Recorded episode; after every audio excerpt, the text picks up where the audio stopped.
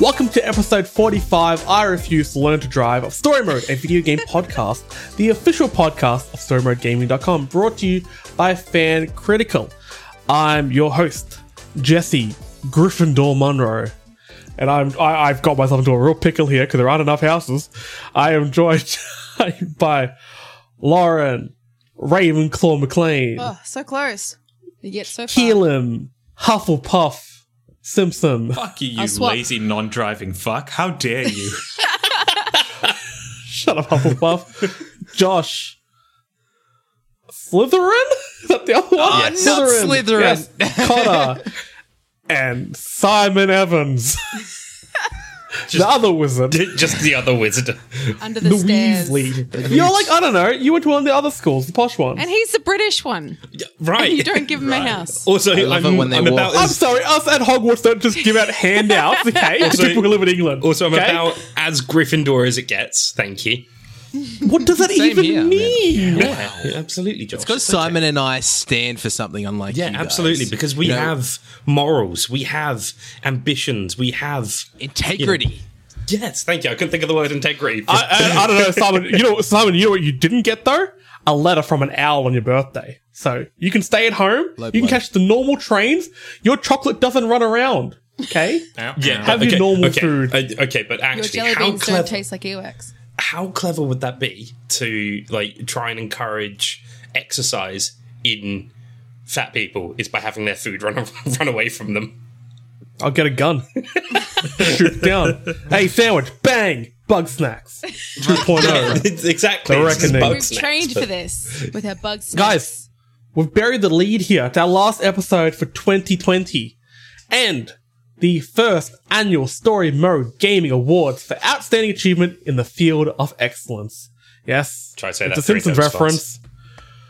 Try to say that three times fast? Go on. Nah. Um, I know.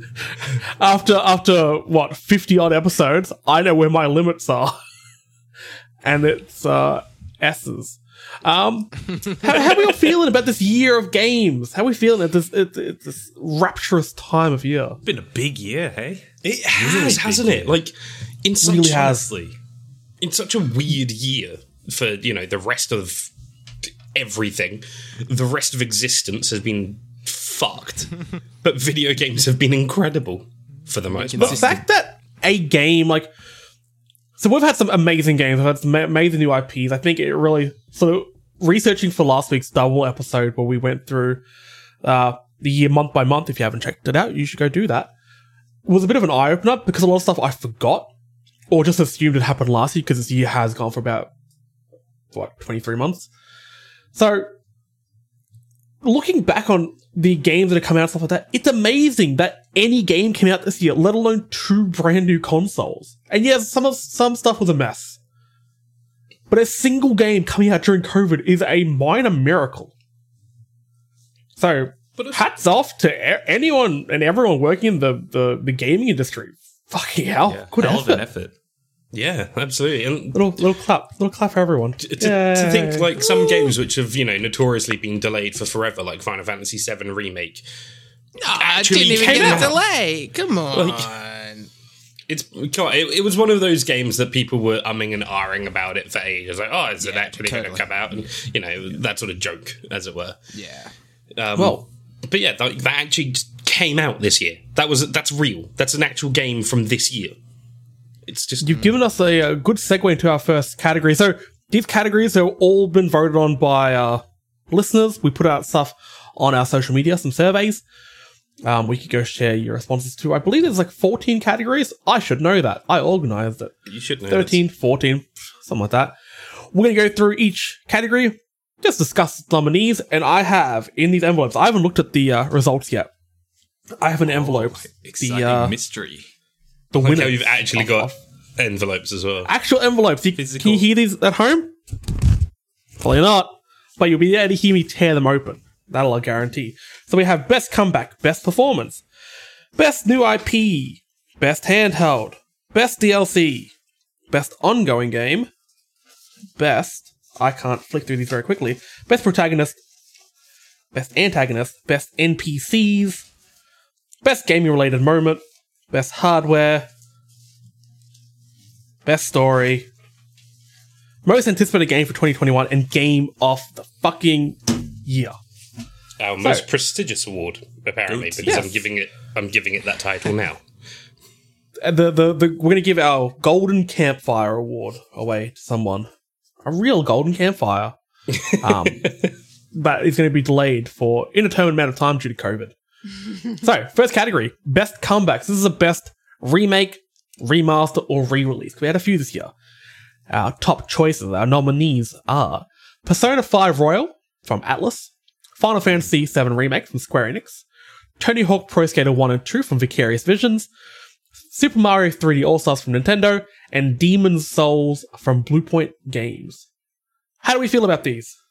Any standouts for you guys? All of them. Every single game on that list is excellent in its own way, mm-hmm. and I I feel like this is arguably one of the best um, categories, just in terms of quality of game. This is an Yeah, this is a tough one. standout one.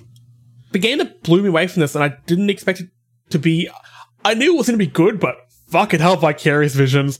Tony Hawk Pro Skater was mm. so goddamn good. Mm-hmm. The, the thing about Tony Hawk that I've heard, I, I mean, I know you guys are all fans of the um, the series as a whole, but I've heard people who just do not care about Tony Hawk in any way, shape, or form just say that this game is fantastic.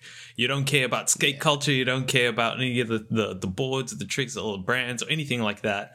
But it's a goddamn good game. That's awesome. You just want to play a good praise. arcadey game, and Yeah. that's it.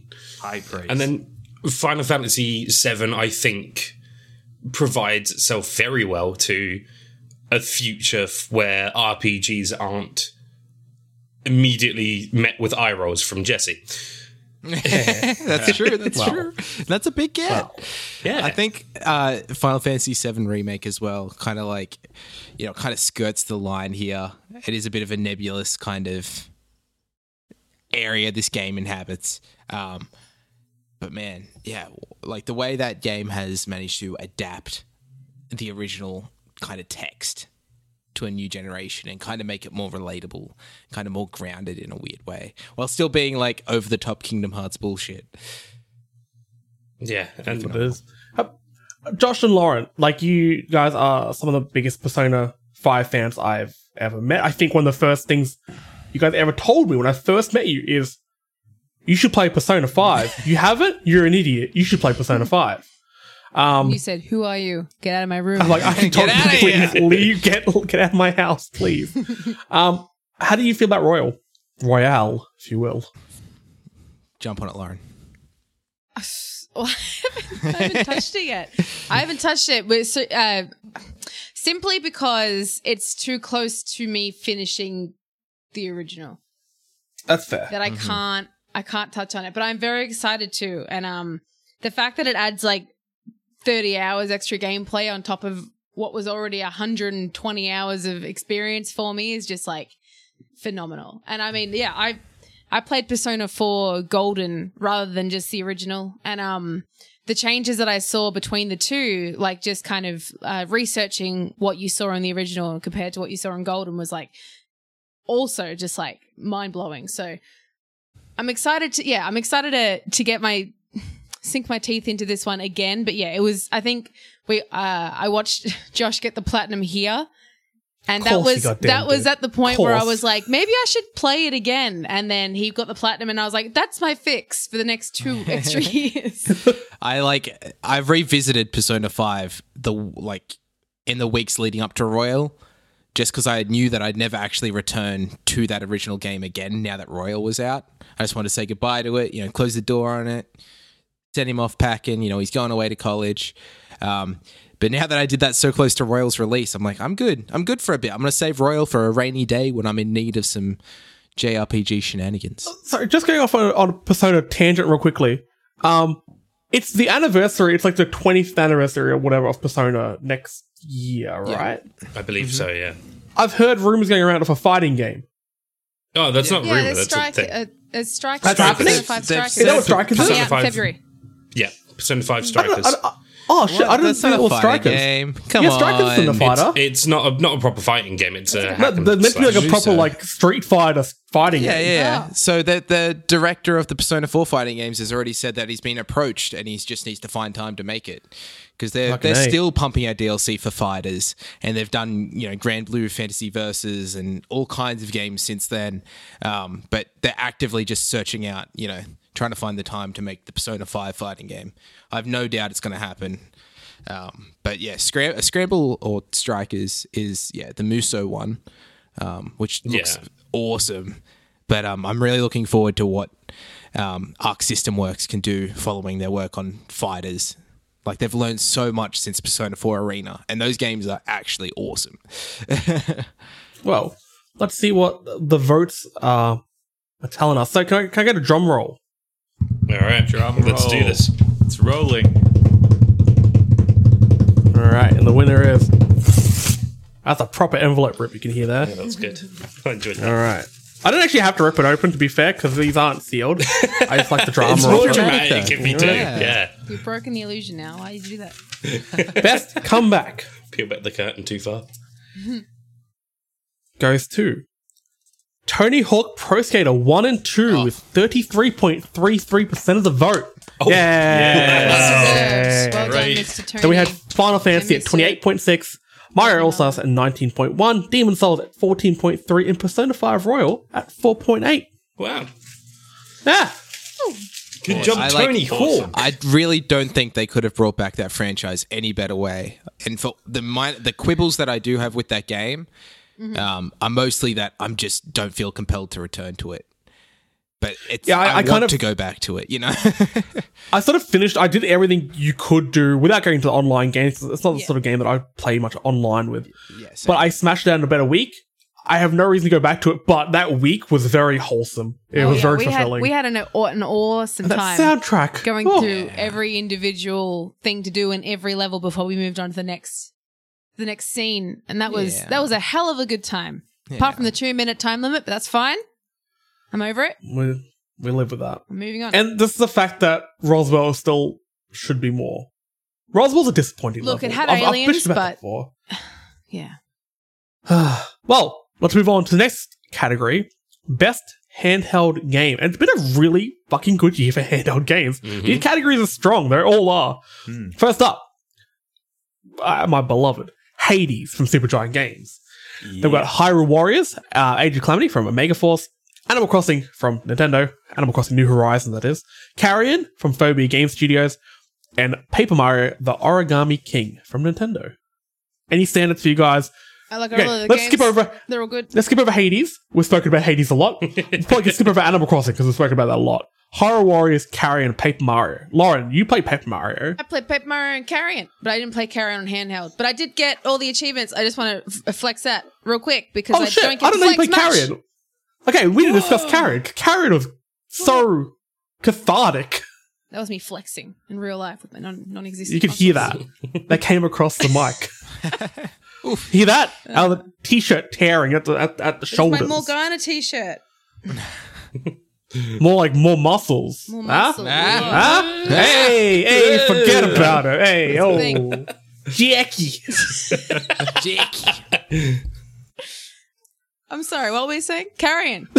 Carrion. Carrion was Carrion was a very nice, disgusting indie title, um, full of Yeah. viscera and um, meniscus stuff. That's a, that's like a, Ugh. that's like a fluid thing in Ugh. front of muscles and kneecaps and stuff. Anyway, I'll take your word Um, for it. Oh yeah, plenty of plenty of it. Um, we have a lot of doctors who listen to this podcast. Oh, um, shit. That's what, the- that's what the stats say. I have a degree. Friend the show. All doctors, friends of the show. Yep. Yep, doctor. no, get behind that. agree. Um, no, Carrion was really was a really cool little indie experience. Um, must admit, obviously, didn't play it on handheld console itself, but I could I could only imagine. I know you played it on Switch, Jesse. Um, I can only imagine what it would be like to kind of sit there and just like have the destruction under your little thumbs, little thumbs there with Under a, the covers. I did Yeah. play a little bit on the TV, and it, lo- it looks gorgeous. Like I Oh, it really, really does. Mm-hmm. enjoy that stuff. And I'll admit, the only reason I picked up this game, I heard good word of mouth, but for the website. We just launched a website. I want to get a review out. Hmm. So like, okay, this I can beat this in a few hours. Mm-hmm. Cool. I kind of want to get like my review brain going, thinking over again. Yeah. And I re- I fell in love with it. This is one of the games I keep telling people to, to pick up because it's, it's not long, it's not expensive. So you do get lost. Yes. Oh my There god, you get like, lost so many not fucking times. quite a compass. I had to uh towards the end of it, I had to look up a video playthrough, but it, it's kind of like I know this isn't uh, much to do with the actual handheld part of it, but because it's kind of somewhat like a Metroidvania kind of title, you kind of you're in like this main area and you've got to go to each corner at certain times, and you watch a playthrough, and they go to a different corner, but you've already gone to that corner, so you've got to kind of wait for them to finish up what they're doing in the video for you to like move forward. Like it's really hard to try and get a grasp of where you're going, especially if you think you've gone everywhere and you have Oh to wait, wait no, for I like do a remember you guide playing to it because pick it up. you asked for help a few times. And I'm like, I've got no clue where you are until you're at the end. I'm like, I know exactly where you are, and I had Yeah. the exact same goddamn problem. Yeah. All right, can I get a drum roll? How dare you? Undo that. Can you, can you reverse drum roll? oh That's god, what, it's that's what like Carrion was like. oh, Yeah. that's that. oh, I I didn't like that. Uh, I'm sorry. Real quick. That's not like wet grapes being vacuumed up. that was the most PG rated like Telling, telling me comparison I could just make. Then to be fair, It's good to know that you can actually suck up drum rolls though. Apparently, Yeah. it does sound like wet grapes. It does. Um, it, Oh. It's a it's a little known fact that after every successful drum roll, grapes do just happen to form in front of you. It's a And rare drop, then- but yeah. it does happen. It- yeah, it, it, it's rare, but it does happen. just to give Paper Mario some love, seeing as we are at the end of the year, um, that was a very fun experience. Um, they brought in the new uh, gameplay system of the the puzzle board instead of having it be like a usual RPG or whatever it is. Um, uh, and that was it was okay. It was okay. It was it was good for the first maybe quarter of it, and then in the end, you can like pay the toads to solve it for you, and that's just what I did because the coins were so abundant. And I was gotta pay like the toad toll. the toad toll. Get into Exactly. that toad Exactly right. Mm. Give me It's that like the shy guy that sniffs that sniffs the bed. No, the toad that sniffs the bed. When you go to a certain spot and you ask him what he's doing, and that he goes, was "This bed weird. smells real good." And it was like, I don't know if I want to play this game anymore. Feel violated. uh, but that was a very nice, uh, fun handheld experience. Um, uh, and the story was it was okay. Honestly, I think it might have been maybe ten hours too long, but How long was the game? oh, that It twenty was hours, like it was like yeah, it was like twenty five. it was a lot. Yeah, It was a lot, and it was it was one of those um uh those those experiences where you've got to it's like what are they called like the fetch quests. There Fetch was a lot quests. of you get to somewhere and they're fetch like, you can't get through the gate until you get until you five feline footfalls. And you're like, oh, you're like, oh I'll my God, find those alright. footfalls. and you go do that and you find the felines and then they go to get to the feline footfall festival you've got to collect the apples from the apple tree and you go to the apple tree and it's like the apple trees run away and you're like fuck me i don't even know if i want to do this anymore like seriously but you you power through it and you, you get to the end and the origaminess the origamis um just a really cool style honestly Yeah, what an Really cool awesome style. little art style for sure. Yeah, and you As get to turn into big- Paper Mario. Big Yeah. origami monsters that have But I mean, big like also, powers. like watching Lauren play it as well. Like, it seems like a game that was vastly helped by its writing. Like the writing was. I think that's always the case with Paper Mario games in some way or another. They're, they're, they're in, well, no, sorry, they're not infamous. They're famous for their quality writing. yeah So, yeah, awesome translation, good localization. All right, Simon, Sometimes. spit them grapes. yeah, um, well, hang on, just before we jump ahead too quickly, Age of Calamity, um, real, real quick. I've only, I haven't played much of it. I've played the demo, which is available for free on Switch. So if you're interested, It's a good demo. play the play the demo. It is more Hyrule Warriors. Um, so if you've played that, whether it's the Wii U version, the 3DS version, or uh, the final edition on the Switch with all of the DLC and fuck ton of content. It is more of that. It is a Dynasty Warriors game with a Zelda skin, but it is fun and it does just it, it just feels good. It just feels good to it does scratch that itch It- again. Even just the demo, it scratched that itch off. like I want to go back to the Breath of the Wild Hyrule. Yeah. and it's not the same, but there's enough nods to it that it makes you quite nostalgic. Well, the gameplay is arcadey fun. I enjoyed the uh the demo. It's one of the games that if Nintendo, you know, had sales, I would gladly pick up this game cheap Oh, yeah. and have a lot of fun with it. But I think it's one of those games that it's just going to always be at that like sixty bucks. mark. Ge- generally speaking, anything I'm with good. with Nintendo plastered on the front, whether it's you know Mario or Zelda or Pokemon or whatever, very rarely goes on sale. So if you ever see any of it on sale and you go, "Oh yeah, this looks like a kind of good game," fucking grab it. yeah. Just that's Yeah. my advice. Drum roll. Can we have a Dynasty All right, get some Warriors grapes out. award next year for best Dynasty Warriors game? Because I vote two through five. I, I vote Hyrule Warriors. Right, drums. Yep. Fucking hell. That envelope gave me a fight. All right. Looking forward to Jesse getting a paper cut Hey, before the end of this episode. hey, grapes! Where'd they come from? Uh, best handheld goes to Animal, of course, Animal fucking Crossing. Yeah, New Horizons that's fair. with 61.9% of the vote. well deserved. Next up, we had Ha- Hades at 19.1, Hyrule Warriors at 9.5, Carrion at 4.8, and Paper Mario at 4.8 as well. It's just a jolly time in your hands. Good choice. It's the best jolly Wait. time you can have. Lauren in your. McLean. That's going to When- get taken out of especially when you're context Put that very on a quickly. billboard. Oh my lord! Ca- Sorry, did I record that? Can I save that? We need to, we need to make merch now. Um, It's a jolly time in it- your it's a perfect year. it was a perfect year for Animal Crossing. it was. I think people got burnt out on it very quickly, but even when you're burnt out on it, it it's of no fault of the game. Hmm. Uh, well, not completely of the fault of the game. I think people played in hyperdrive because of just extenuating circumstances this year, I guess. Um, but hey, I sunk 70, 80 hours into it, and I had a good time. Yeah, I think it was a Yeah. phenomenon, like to the point where I, someone who has zero interest in Animal Crossing whatsoever, was completely immersed in talking around the conversation around the thing. So I, I absolutely think it it held a space in inside of our culture, especially when it came Yeah. out. It's Yeah. it's a big deal, and I'm glad it's acknowledged. Yeah, I, Let's I think because of the fact that it came out just as uh, I think COVID started to get kind of serious worldwide.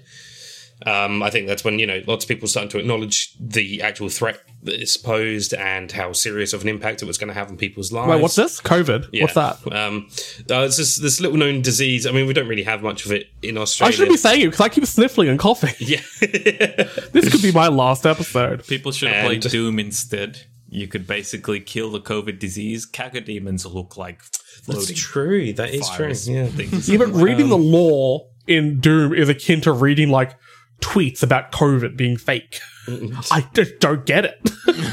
what? what the fuck's happening? That's on you, man. That- yeah, probably. Um, All right, next category: best new IP. Some really cool shit came out this year, like brand new. Bugsnax from Young Horses, up for nomination. Ghost of Tsushima from Sucker Punch Productions. Hades, again, Supergiant Games. Immortals Phoenix Rising from Ubisoft, my baby. And Dreams from Media Molecules. Guys, we had some cool new shit come out this year. Fresh, tasty, nourishing. Any Bugsnax is weird. guys? But I liked it. Yeah, Bugsnax was weird. Real fucking weird. It's. I feel like it's so weird to think that Ghost of Tsushima came out this this year. It's weird, yeah. Like that doesn't That- feel right in my in my brain. That doesn't add up. It was a very solid, like, two, three months of Ghost of Tsushima where it was just like everyone was raving on about because that is a very, very good game. But then it just ended. I think I can't remember what game came out next. It could have also been the new consoles. We sort of got caught up in the in the hype of them. It's like, okay, let's let's look at the next wave of games coming. Yeah. So it had that um I guess that problem being right at the tail end, coming out what, June, July this year. The one that's really sticking out for me here is a game that I just keep coming back to is Immortals Phoenix Rising. And it's such a fun, cool direction um that I didn't expect from Ubisoft, to be honest.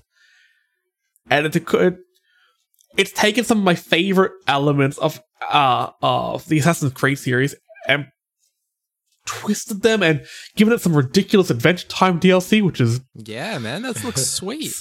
something expensive though. It's like fifteen bucks. Jeez. Bloody hell. Uh, it's like horse armor again. No. No, I will, Um, I also- will say, like, Immortals looks crazy appealing to me because it just reminds me aesthetically of like the kind of game I just see on a shelf in like you know a video store and just pick up and be like, yeah, cool, like Greek This mythology big, and like, stuff. Yeah, sort of cartoony PS2 vibes. energy to it. Yeah, 100%. Where you you borrow from uh, like a video easy, play it for a week. I'm like, I need to borrow this for another week. I really like this. yeah. Uh, it, yeah, it reminds me of like gaming after school. It has a sort of innocence to it and simplicity, which I find really, really um, appealing. Right. I also want to give a shout out to Dreams. Um, Yeah. Is a game that I don't think enough people got to experience. I don't want to say played. I think it's the experience more because it's not just gameplay; it's also creation. Um, it's like a game making tool. And again, I, I maybe I'll do uh, an article something on this website, storymodegaming.com, uh, later in the year on the one year mark of Dreams coming out, just to have a look at what users have created in that in that world. Because I've seen Dreams has been nominated for a fair few awards, you know, around around town, and they've been showing off some of the stuff that has been made in the last year, and it looks crazy good. That Wipeout game that somebody made, they've tweaked it more, and it looks like phenomenal, like stupid good. Holy shit! But let's find out who won. Drumroll, plus. And the winner, the 2020 Best New IP Award is fucking envelope. God damn it. Yeah, paper cuts. Ah, it's that down. Hey, look, it's cherries this time. What the fuck? And the winner is Watch out for the pits. Ghost of Tsushima, 61.9%. Hey. Runners up are Hades at 19.1, Bugsnax at 19, uh, sorry, at 9.5, and Phoenix Rising and Dreams drawed on 4.8. It's all that gin Ghost butt. Tsushima.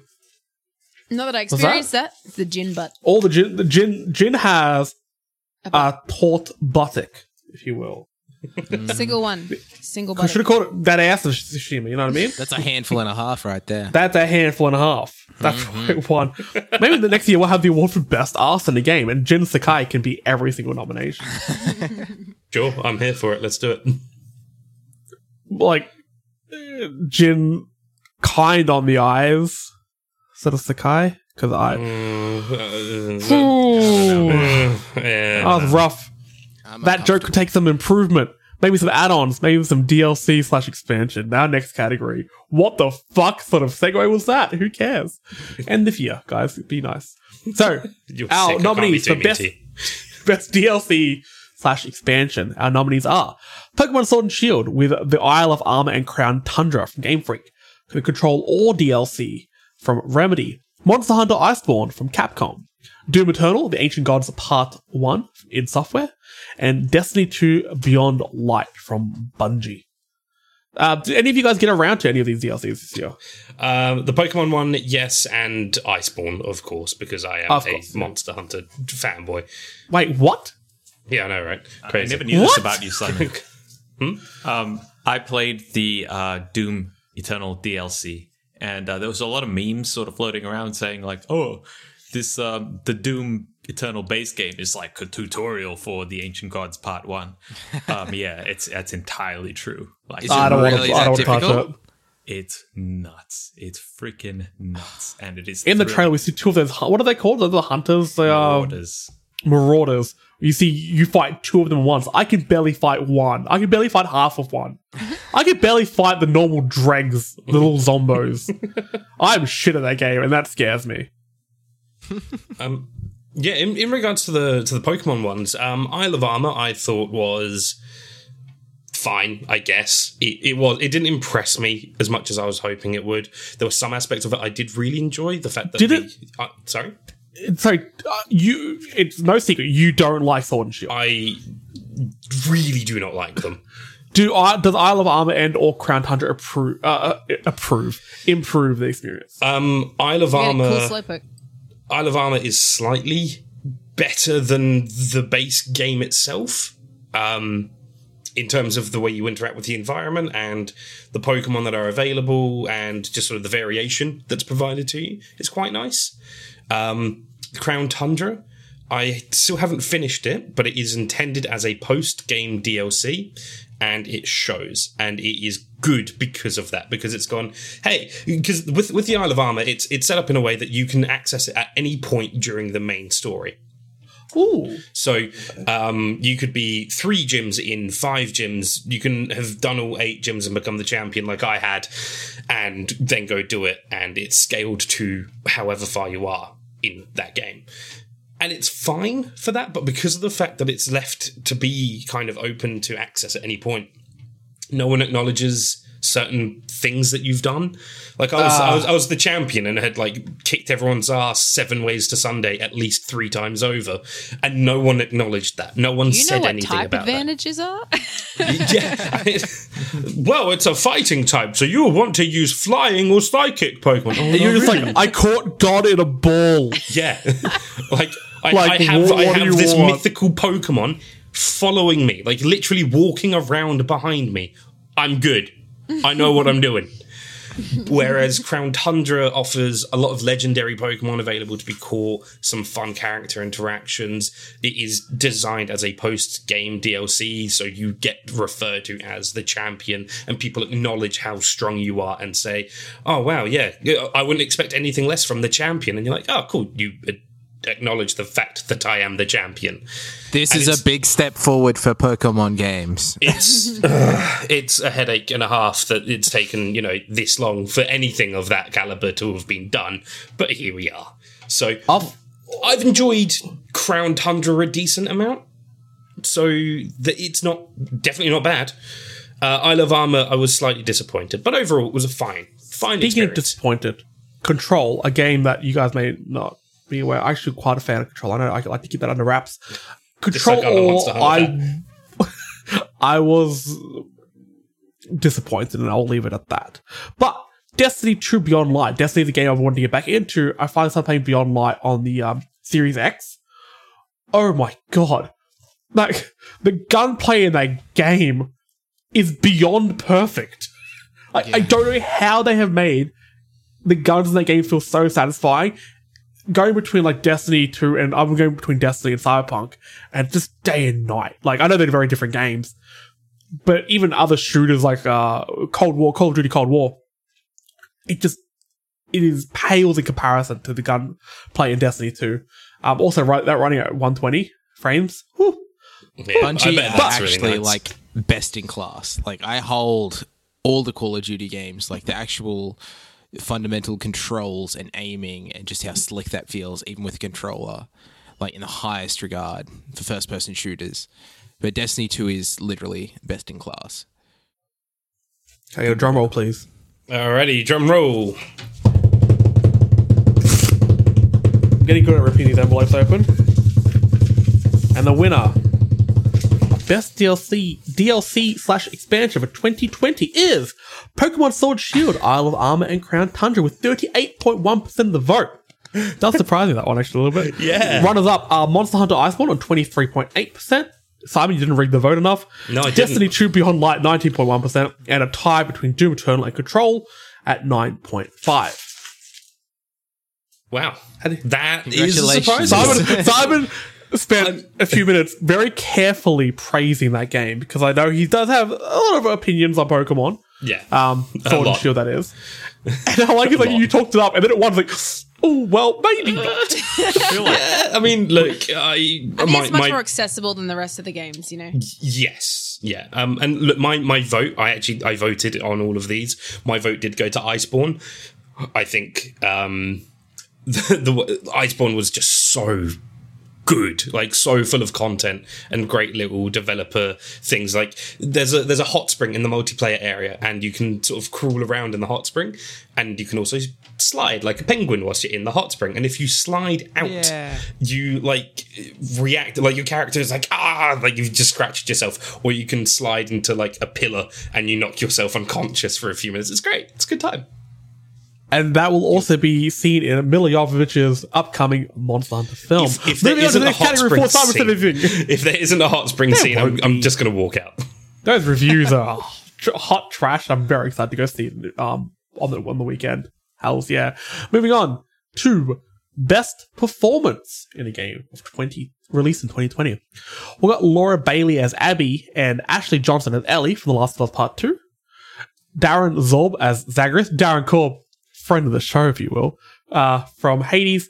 Daisuke Tsuji as Jin Sakai from Ghost of Tsushima. And Nadji Jeter as Miles Morales from Spider-Man Miles Morales.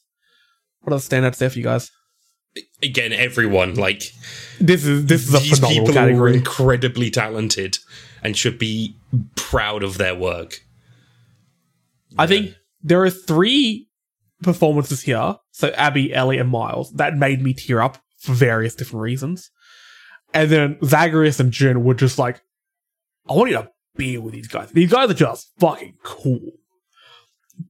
Uh, I, I personally, I can't go past uh, Last of Us Part 2. Anything Last Us Part 2 story wise. I know people have issues with the story and issues with the gameplay, blah, blah, blah. But I found these performances really impacting and really powerful. And it's, again, it's a game I think about daily since, since I've um, finished it. And that really goes to the performance of um, from Ashley, Ashley Johnson as Ellie, who we, we knew was going to be great. We knew what she was like in the first one. But Laura Bailey as Abby, when certain things in that game happen, you want to hate it, but then Laura gives her this depth, and it just makes you very confused and very, very conflicted with how you want to feel towards her. And it takes a very convincing performance to get you to flip on some of her actions and maybe see her as, hey, maybe she's the good one. Uh, yeah, I, I, I found it absolutely jaw dropping performance. Um, but um, how, about- how about you guys? Any st- what what are the, what which ones you know will stay with you? I definitely think, like, for me, like, as difficult as it is, and like Laura Bailey is a huge name, you know. I don't want to always give it to the huge names, you know, but like Abby as a character, like, stands apart from all the other characters you've listed for me, um, and not just because it's difficult when you do present awards like this because we tend to gravitate towards games like The Last of Us Part 2 that have these very dramatic moments that make for some you know they that ask a lot from the actors, you know? It's a bit different from Hades that has a different kind of art style and it doesn't require, you know, the mocap and so on, you know? Yeah. And you, do- it doesn't attach the names like Laura Bailey or Ashley Johnson. But I, I really do believe that Laura Bailey's performance is to be commended, um, especially, you know, with some of the controversy surrounding the game. I think it just kind of makes me appreciate their character even more. Because I think, I think. sorry, go on. Go on. Oh, I was just going to say, it just Oh, made me look at that appreciate that character. and uh, made me appreciate that character more, um, just because I didn't realize it was a character we saw so little of until it was given to me. You know, I genuinely think you know. Hopefully, years from now, the the controversy around the Last of Us Part Two has died down. We could. I think people will look back on Laura's performance as one of the great performances in a video game because it just it transcended it being a game. Um, but Yeah. Let's see what the people thought. Simon, launch them grapes. Oh wait, I don't like that saying. let them fly, Si. On, I wanna get- spank I- them grapes. I want to get like a potato gun, but just fill it with grapes and just launch grapes at people. Come on, show us your grapes. Rip. And the winner of Best Performance in a game released in 2020 goes to. Bum ba bum. Laura Bailey as Abby with 28.6% of the vote. This is a close one. Oh, wow. Uh, Ashley Johnson and Tsuki uh, Suji um, as Jin, 23.8% each. Then we had Nadji Jeter as Miles Morales with 19.1 and Darren Korb as Zagreus with 4.8. I honestly don't think I heard Daisuke Tsuji say anything at all. So that's surprising. Really? Yep. I only played like 15 hours of it in front of you. That's why. What the hell? Listen, listeners, we I play know our it doesn't games on sound mute. like it, but I promise I do play games. it just sounds like I sit back and watch. Um, Lauren, Yes. there is like an autumnal area in Ghost of Tsushima, okay? There's you a can what? go there. There's like an autumnal area in the game. Uh-huh. You could go there and you can have some sort of real emotionally jarring experience there. Mhm. And it'll fit right into Look, I'm I'm angry. You made me play? Firewatch, and I'm really emotional still. Hey, look, listen. so good. Yeah, it was pretty good. I, I, am not even going to say sorry for that because it's a good experience. I do want to give a shout out Good four to hours. um, is it Nadij Jita? Uh, Naji Jita. I'm, Yeah. I, I apologize if I'm pronouncing that wrong. Uh, yeah, I'm, I'm sure I'm not doing it either. Um, I do want to say like Killed it as Miles. Yeah, I'm like even even I, I really do believe so because like I don't even I don't think I'm as hot on his performance as you guys are, um, but I do think it was a very interesting take uh, on Miles. And I think like he really did make it his own after the first Spider-Man and kind of seeing the influence of Into the Spider-Verse, but still being able to put a different spin on it. And I kind of love how nasally he kind of is in this game. You know, you, you can tell he kind of hams it up at times when he's really distressed and stuff. But it was just really cool. It really like I played think I brought this up when we had our um, Spider-Man spoiler cast. Um, if you've beaten the game since that came out, you should go back and listen to it.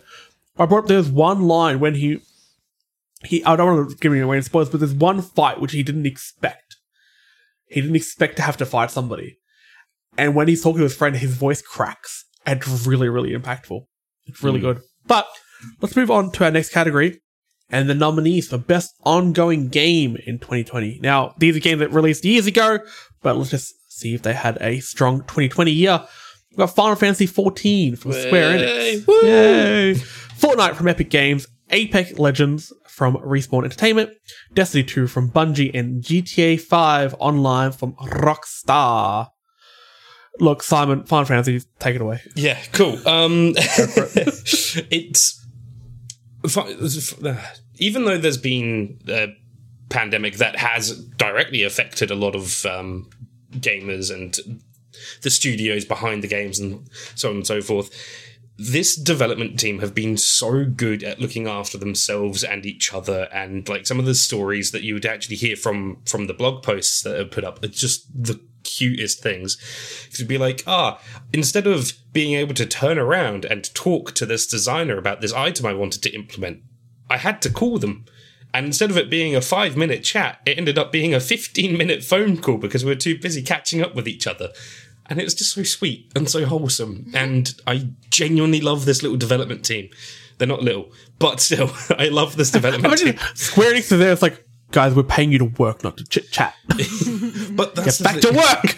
We That's don't make thing, like, Avengers um, deals unless you work. God damn it! Oh dear.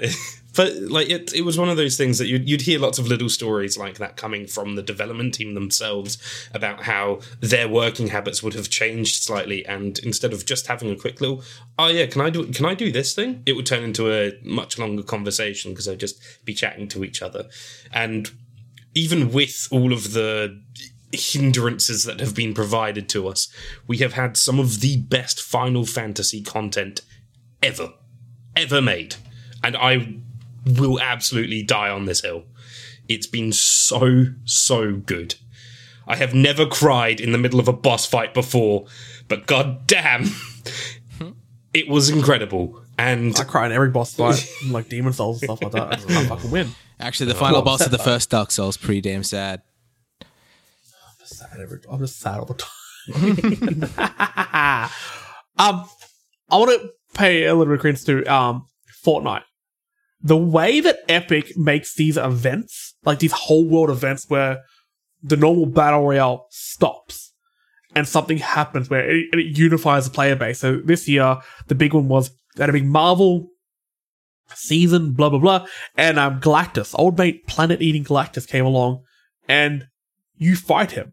Everyone at one point fought him together. And the game completely changes. You fly around the bus, you shoot him, it's like a, you do like a Star Wars style trench run. It's really cool. And then the whole game resets and you get a new season full of new stuff like the Mandalorian this time.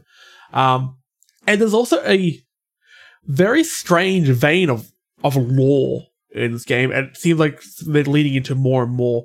Um, you can find characters in the world now that will explain some of the backstory to you now. I really like the direction it's going. Um, and also just a shout out to GTA 5 Online. They've just introduced another island. The fuck? yeah, can we can we please Brand get that island. can we get that for the single player, please? Can we get any Agreed. updates for the single player? Can we get an expansion for the single player, Eh, like you did with GTA Four? Like two really fucking good expansions for GTA Four. Was it three? I have no idea. Uh, Was this the game where they have casinos, but you couldn't go into the casinos? Was it GTA Five? Or was that another game? yeah, G- GTA Online. Yeah, they Or it added was like the- coming soon or something. they added casinos which you couldn't access at first and then you could but you could only access it through a heist and then they added the full casino or something i kind of lost hmm. track at that point I don't know what they're doing anymore, do they? the problem is No. gta online makes oh, so much money yeah i like how they're called shark cards as a complete like piss take of when mobile developers would call certain Game companies, whales. it's only satirical if you don't do it. yeah i know right It's only satirical if it's a fucking joke. It's like, hey, we're fucking shark card, can rip you off? Anyway, that'll be $84. Yeah, but, like, it's that's not GTA. satire. That's just being It's a dick. GTA. It's satire. Isn't that clever? Yeah, true. It's No, not, it's not a not. subtle You're game. All right, drum roll, please. Rip. Congratulations to Two. Fortnite. Forty-two point nine percent. I like it. You're drumming something immediately. Forty-two point nine percent of the vote. Runners up are Final Fantasy fourteen at twenty-eight point six. GTA 5 online at 19.1 and Apex Legends and Destiny 2 drawed on 4.8. Nice. With that being said, I mean, the thing is, and We're not doing any recounts. no, no, no, that's fine.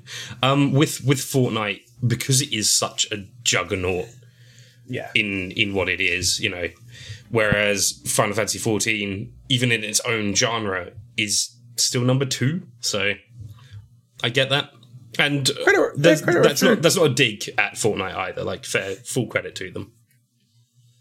Into the dig. I see. I see. I, I see through you. hey, wait till they have like um Cloud and Sephiroth as playable characters. Fortnite. I'd hop on. You'd be I'd all probably over hop on. I'd get on the Get on the Hundred percent. bus. Get on Hundred the percent. Get. bus. Hey, Simon. Simon, buddy. Get on the bus. No, Get on the bus, mate. Get, on the bus. Play Get on on the the. Switch. What's what's Get the on the Perth equivalent of a. Myki card? a smart rider. The fuck? Smart Rider. Yeah. Who's that? Ugh. Get your V Bucks that and doesn't grab Get on the bus. Your Myki's pretty That's not right. gross too. Yeah, my, Yeah, Myki look, it's all isn't bad. What did much you Bring back the to Met card. Myki? Bring back the Met card. Hmm. Yeah, the Met card was cool. Ugh, It was God, we're classy, you know? You don't know anything about it. You're from New South Yeah, Wales. I'm like, Josh, get out of here. I've heard tales of the Met card through the grapevine. we like hear urban tales of it up in New. South Wales. You'd go Did to you the have the Oyster card in New South Wales? Fuck, I don't The know, Oyster man. card's from the in the UK. country. Oh, that's from the UK. Yeah, it's from London. The Oyster There were no card. What? Does it have an oyster on it? N- no, I don't know Why why. they call it Oyster card? I have no fucking because I think the, the idea was like, oh look, it, the world is your oyster. L- London is your oyster. Oh, Here is your oyster card. Jesus fucking Christ. Nope, nope. Oh my god, that's the worst thing I've ever heard. Uh, That's pure speculation on my part. I have no fucking clue. All right. That's cute. It's a starfish card because everyone here is a star. I hate it. I hate it. If Let's I move don't on. get I'm full of rage. if I don't get a custom card from you, like at some point next year, Jesse, and it's just a starfish on it saying you're a star, then I will be a bit upset. I'm gonna mail you an oyster. And both the world is your oyster. That's rather Everything impractical. smell bad. It's Well- rather impractical. I'm a rather impractical guy. Let's move on to best protagonist in a game released in 2020. We got Jin Sakai from Ghost of Tsushima, Ellie from The Last of Us Part 2, Miles Morales from Spider-Man Miles Morales, Abby from The Last of Us Part 2, and Zagreus from Hades. Guys, how cool Zagreus? He's I'm playing a lot of Hades lately. I still can't beat it because I'm an absolute scrub. he's pretty. he fucking is just like one of the downright like coolest characters, even though he's just a he's just a whiny teenager. But I'm like, he's so sassy. Yeah, but he's So a hot am I. cartoon. He, he is a hot cartoon. Here's the thing about Zagreus. So Zag is a whiny teenager. Yes, you're right. But he's also showing the seeds of being becoming a good man. And Yeah. just throughout And he's a hot cartoon. that too. Okay, And- and- Lauren, you bring up a very, very good point here. Show of hands. Now, nobody at home can see this, okay? So don't be embarrassed. Put your hand up if you would bang Zagreus. It's like here, Cool, it's it's- all of us. it's They're on unanimous. the. We were, Zagreus, you should come to life and and come visit us I all. don't know. He's a teenager. he's not a teenager, isn't he? Like He said, Oh, no, no. no, no, no, No, look, he's- look, he's guys, like- no. You he's can, early twenties. yeah, he's he's got to be. He's a and- god. uh, stuff happens in the game and that implies All right. it's, anyway so the thing is his interactions Zeus with, fucks a goat. his interactions with all the other characters inside of the game just like it really tells you what kind of person he is he does stuff wrong and then the way that he handles that moving forward is like you're really like oh shit man i wish i was half the person he was yeah. I wish I was as good of a person as he was, because I would not handle that situation with that kind of tact. I like And that a I lot. I mean, You I, have me I, I have the familiar.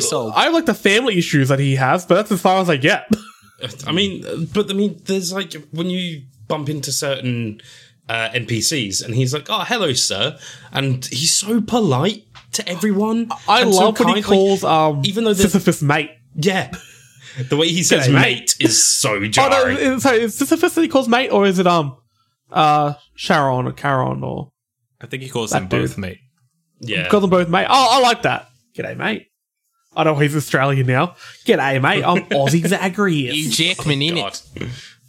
I scratched scratched me dad's Commodore. Now I got a fucking boot.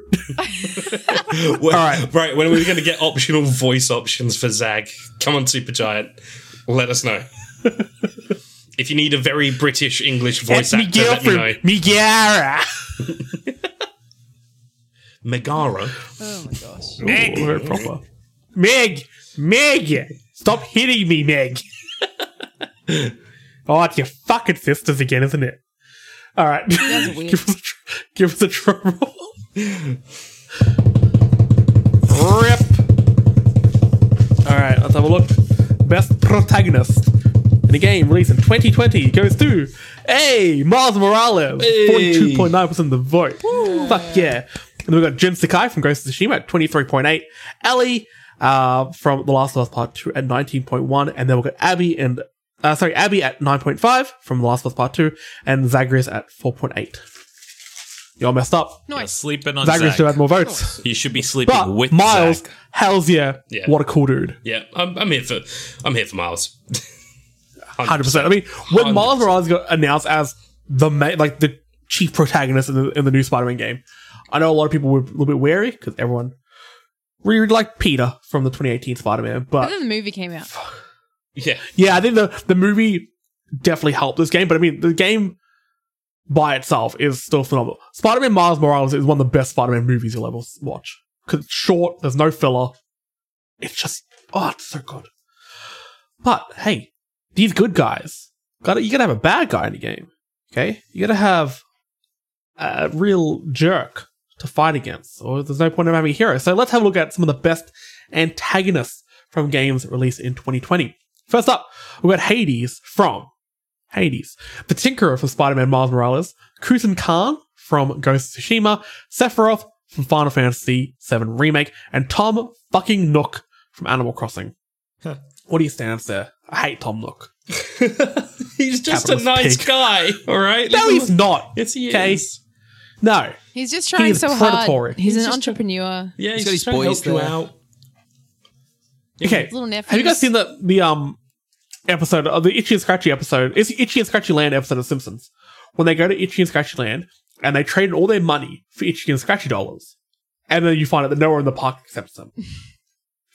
the um Tom Nook Island adventure has that same vibe. Hey guys, come to our island. You come to the island like, oh, we just have bells here. And everything costs a lot more than you think. It's like going to a music festival and having to pay $14 for water because it's the only place you can get water from. So on this goddamn island, I want a chair that should cost me about 20 bells, but you're saying it's costing me 20,000 bells because you dictate the prices here. Fancy chair. Yeah, Hey, very you fair. you won big on the turnip market. You don't get to dis- Well, discuss yeah, yeah, you anything. can All shut right, you're, you are right. I, I am a modern day Wolf of Wall Street man. I forget the man's name. Um, Jordan Belfort. Jordan Belfort. I'm the remembered. modern day version of Rest in Peace, Jordan Belfort. He's not dead. Um, friend of the show. I don't like his business practices. I think he's dickhead. Uh, I, I, there's something about he his, doesn't give you him a giving his, um, like if sorry. he gave you a timeline, maybe. Yeah. If it was yeah. like a month, give him a Okay. month to pay me back.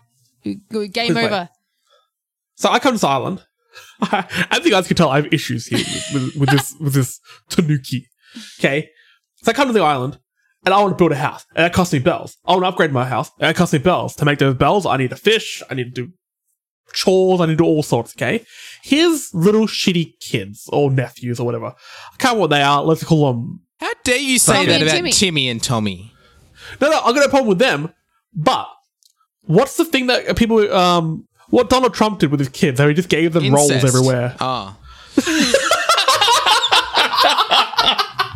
Sorry, I just zoned out and I heard I you was say, gonna "What did Donald Trump Tom do?" Nook, Tom Nook is committing incest with his children. Um, no, um, you know, you know when like a parent gives their children or their Nepotism? family I ro- Is that what it is? nepotism? Yeah. Are you telling me like these incest. kids who do shit all could afford that land to build that shop of theirs? No, they were given that money. I had to help No them get that money. They're all about the hustle. They're not about the hustle. They are, man. They work like 12 slow. hours a day. You just said it yourself. They're fucking Tom Nook. Come on. Nah, right, Uh, right, I right. like it. Hang on, hang on. Let, let's break it down to its simplest form. Tom Nook, le- first of all, you sign up to an island, uh, like a deserted island package with no money. Wh- What's You- that? What's you- no, what no, the you fuck is a deserted island package? What does that entail? I mean, I mean, clearly, what you do in Animal Crossing, you signed up. You signed up for this with no money, and then he goes, "Okay, can I have some of the payment for this package which you are already on? You are here. You took the flight. You are on this deserted island now. Can I please have some of that money?" And you go. Uh, I don't have any money. Oh. and so Oh, he's like, okay, a that's good fine, mate. man. That's all good. Yeah. That's not good. Hey, in real life, when people all flew to an island because of a badly formed business plan like this fucking Tanuki has, where he's like, oh, pay me when you're here. You know what that was called? Fyre Festival. Okay? Your island resort is a Fyre festival of Nintendo. Because it wasn't planned out. I don't know. It It's- absolutely food- is. and the I feel food like shit, it's and there's no absolutely bands. It's It's actually canon that your villager lies on the credit check forms you have to fill out before Yeah. signing up for des- the deserted island getaway package. What's the um, owl who runs the museum? Blathers. What's his name? Blathers. Blood, Blathers suck dick for water. Um, just like Dude, what the hell? What are you coming at my boys for? Mate, this is Yeah, my new mean, favorite yeah, thing. what you're is this? like, what? Look, I like Tom Nook. I actually like his business sense. And like, like Lauren said, I made a lot of money in that game. So I admire him. I, I just see him as a competitor, to be honest. I should be on the island. I will say You though, are. You're the representative. I, I want to run it like a king, Oh. a dictator, if you will. Hang I on do a want to say second. like You, Oh, the, God. the reason why you don't like Tom Nook is because he's kinder than you and has the support of the people while you don't. He's a better version of me Yeah. in real life. Got more hair too. Ah, you're trying to usurp as the well. nook. mate. I'll try to flirt with him, and it wouldn't let me. Probably for the best. Big papa. Thanks, Nintendo. All right, give us a drum roll, please. Ah, I do want to say oh, Sephiroth suck that grape back in. in Final Fantasy VII Remake. Um, I think the way they used him was very interesting compared to the original, but it all paid off in the end. And um, I think, the, without spoiling stuff, I think his implementation was wildly unexpected and made him a terrifying force to be like actually f- frightened of. So I still haven't played seven yet. Is it a quite a departure from the original? It's a remake. Yes. Uh, I don't. I don't want to say anything. But it, it, it's so okay. Just say, is it is it a one for one remake or not? it's no, no. Okay, I'm interested. I'm more interested now than I was before. Um, also, when I was making the, the videos for um, the uh, nominees, the categories, I had to do a lot of uh, cutting of Final Fantasy videos. That, that every character in that game very very attractive, Gorgeous. Yeah. all very pretty. But yeah. Sephiroth, speaking of hair, beautiful hair. Like I feel. Beautiful I feel like you can't appreciate Sephiroth as a villain until you've rolled credits on that game, for reasons. Roll credits on part one of the remake, Yes, or roll credits roll, on the roll credits on part one of the remake. All right, all right, only years ago, go quite soon. Um, all right. Drum. Spit them grapes out, Simon. Rip. Oh, fuck. That's another tricky one. You'd think by now I'd be good at these, but I'm not. And the winner is, on 28.6% of the vote, this is a close one, we have Thomas Nook. Son of a bitch. Son of a Thomas bitch. Nooklington. Uh, runners up include Sephiroth, uh, uh, 28, 3.89%. The Tinkerer at 19.1. And Kudan Khan and Hades equal on 14.3. But nice. But let's move on to Onga. This is a fun. He just category. wears a Hawaiian shirt. I don't know if you can. You can't. That's a good. That's a protagonist in my mind. Yeah. Anyone Tom, who wears Tom a Hawaiian Nook shirt. is a. Pro- anyone who wears a wine shirt is a protagonist? yeah. Yeah. Are you telling me that that Newman from Seinfeld is the protagonist of Jurassic Park? Oh, 100%. yes. 100%. I don't. I, no, It's a very hold on, short hold on. I movie don't- if he's a I was protagonist. rooting for him the whole time. ah, my eyes. I got this. I got this weird shit in the shaving cream can. Ah, my eyes. He just wanted to Hey, I'm share a- the I'm a- gift I'm of a- I'm a computer wallpaper. That's all he Yeah. wanted. Damn, good film. Can we do some episode on ba- best dinosaur games Turok. Two. Yes. Yes, and we the Jurassic can. Park games? Actually, we so could. Okay, I'm putting that in the vault. Next up, best NPCs. Uh, 'cause this year we had some really, really fun NPCs in games. I thought we should uh, give them some credit because they don't, they rarely get the, their their dues. First up, the Grumpuses from Bugsnax. Hell's yeah. Mm-hmm. The Horny Gods from Hades. Oh, God. Oh, yeah. Tom Nook and Isabelle from Animal Crossing, Rio Morales and Genki Lee from Spider-Man Miles Morales, and Lev and Yara from The Last of Us Part 2. Guys, the Grumpuses. I love them. I love them. Yeah, but I mean, also, Genki is an absolute precious bean of a Does human. Genki I feel like he's too wear a perfect. Sasha says mare? Genki's too He- perfect, Genki- man. He's like he's like sucking your dick the whole time. And I know that you need that, and it's a Spider-Man Hawaiian game, but like he's Well, literally he so he wears a squeaky. white.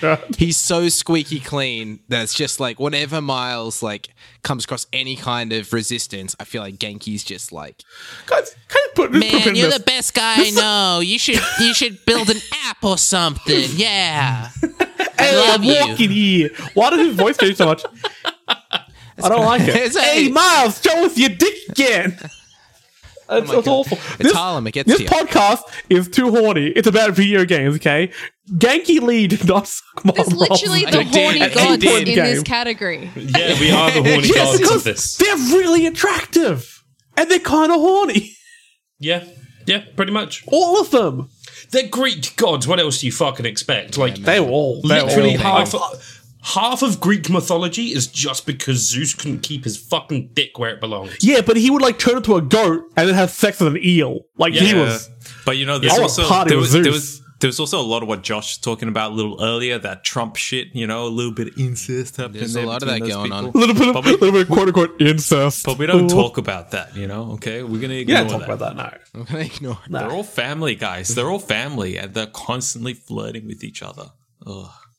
Look, I mean, yeah, no, don't yeah, do that. no, that's yeah. Okay, I've got nothing for Storyboard's putting his foot down. Yeah, Okay, it's, despite what it's Pornhub incest. tells you, It's don't inc- look at your stepbrother that way. It's okay? incest. bad. Not, not wincest. Okay.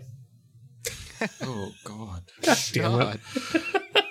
All right, give us a drum roll. Get us out of this goddamn quagmire. and the best NPCs in a game released in 2020 are Thomas Nook and Isabelle from Animal Crossing Yeah, with 33.33% that's my of the girl. vote. Hells yeah.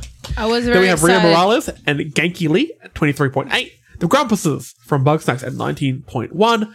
Uh, Levin Yara from The Last of Us at 14.3. And the Horny Gods from Hades at 9.5. I just think people didn't play Hades enough, including myself. Yeah. I haven't touched it.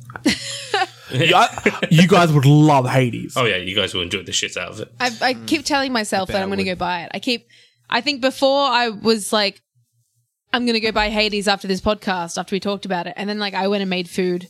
And then the next time I was like, I'm going to buy Hades right now. And then my Switch was dead.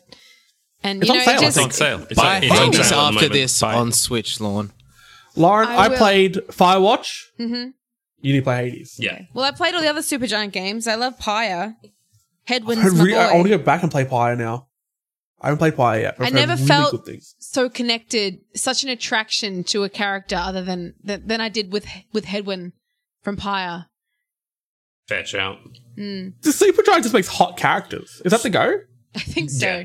That Pretty sword, much, yeah. whew, that sword's voice, whew. Damn. All right, let's move on. It's getting a little bit too steamy here. So I'm going to move along to best gaming related moment of the year. Now, this isn't the best games of the year. This is the best gaming related moment. Like in the zeitgeist, what was this the funnest moment of the year in, um, in regards to games? So, first up, we have that two weeks we were all smashing out Animal Crossing. We have the Thirsty Hades fan art, because it was thirsty, as you could probably tell by our discussions. The PS5 reveal, the return of Among Us, and the two weeks we were all smashing out Fall Guys. Did you guys fall into any of these categories? How many I fell crowns into do you get, almost Jesse? all of them. How many crowns do Among you get? Us. Look, How many um, crowns do you get, Jesse? Jesse, tell me. it glitched. There was a glitch in my game, but my uncle who works at uh, Epic, he said that where they're buying out um, Fall Guys and they're canceling all the crowns. Oh, really? um, Mm, that's Yep, a and they're shame. turning them into V Bucks. Oh no. um, so if your answer, if your question is Jesse, how many V Bucks do you have? I guess uh, none. Um, I couldn't win Fall Guys. It it it. Oh, fuck's sake. Among I- Us, I, I definitely f- fell into the Among Us um, bubble quite quite hard, and I still stand by it. It is also now available on Switch, so absolutely grab it. And Xbox. It's on um, Game Pass. It is hundred percent one of those games that you Only PC. um, you should play with your friends. Absolutely. I did just download it. I haven't touched it yet because I'm scared. couldn't, I couldn't get into it, but maybe all, all, all five of us should have a, have a game soon. Maybe it is something that we all need to play together. Because Yeah, I get it I on- play with a few different people Game now. Pass. Couldn't couldn't couldn't get into it. Just couldn't do it. Um, Fall Guys was good fun though. Fall The Guys PS5 a reveal good was- weeks. I could hear the music. I could hear the music. Whenever I hear somebody says Fall Guys, I hear the music b- Yeah, we burning booted it into up my the other brain day. because I couldn't, I can't beat it. It's it, it did it burnt very bright, but it did burn out quite kind of quickly. Yeah. It's still going very strong. It's still going, Yeah, it's but I still very strong. It's nowhere near where it was because I remember I was playing it a fair bit with um Gaz and Len from Fan Critical, and we were discussing like how long do you think guys think this game will last? And I was like three weeks. It it, it, it is very it's very fun and short bursts, but it's again kind of like Animal Crossing. People were playing it in a bit of overdrive. They were playing for hours at a time. sure. These you know forty five second blocks that are very very repetitive because there weren't that many different games at the start. So you can see people fall off kind of quickly, but God, that was a that was a time. Animal Crossing Uh, was magical though. yeah, that was Animal Yeah, Crossing Animal was Crossing was kind of surreal. really cool. Like, And I've- I've- I, I, I, have a feeling again. I haven't seen the winners winners of uh, the categories. I got a feeling Animal Crossing will win I have a feeling. because Animal it's going Crossing to win, that yeah. two weeks was the best thing in games to happen since Pokemon Go came out. Mm-hmm. It was. It was. Everyone, yeah, it everyone was fine. happy for a very while. similar sort of sort of thing. Yeah, actually, that's a really really good comparison. And also, I just want to remind you guys that during that time that Pokemon Go came out, Australia didn't have a functioning government. Mm-hmm. I mean, I would argue our we still don't. I mean, no, we don't. But Who still, was the like, professor in Pokemon Go? That was my prime minister. Yeah, like that was that was actually what was happening at that point because the, What? Um. Yeah, So, sorry. Keeping on ca- keeping on topic. I didn't know we got What, a functioning um, government back there. What group were you guys part of in um Pokemon Go? Big Dick Mystic. Sorry, sorry, Simon. Sorry, mate. the fuck was that? You heard me, Big Dick Mystic. The red one. I was in the yellow, the yellow team. Valor. Um, I was Average- totally blue. The whole average fella yellow. you know what that rhymes? No, And Valor you was blue red. as well. Instinct was yellow. Yeah, And Mystic was Blue. blue. blue balls. Moltres. I'm to do Yeah, any any Zapdos. fire Zapdos every day of the Pokemon. Week. Is all I'm. I'm all about every fire. Keelan's just glazed. His eyes just glazed over. Yeah, because yeah. How do you remember that shit? I mean, that was four years. Because the professors were hot. it's like how you remember the gods in Hades because they're hot. Mm, yeah, They were and How you remember Tom Nook? He's hot. Like, come on, man. also I have been starting to play Pokemon Go a little bit more recently. Decided to pick it back up, fun. And I hate it, and I remember exactly why I stopped playing. So I'm just trying to level up a couple of Pokemon, and then I'm going to put them all into Pokemon Home and hmm? never touch the game again. We live says- near a says kind of near a cemetery, and every time we drive by it, I always think of all those nights I'd pick Josh up from work at 11 p.m. It's and then we drive through the cemetery, spin all the stops. You know, Why? Why are there so many stops in the cemetery? I just, it's like in, So it's very interesting. I learned history probably if I paid attention, which I didn't. There were lots of Sandshrews in a cemetery. Tell you that much. Just glad That's there weren't they any say. ghost types.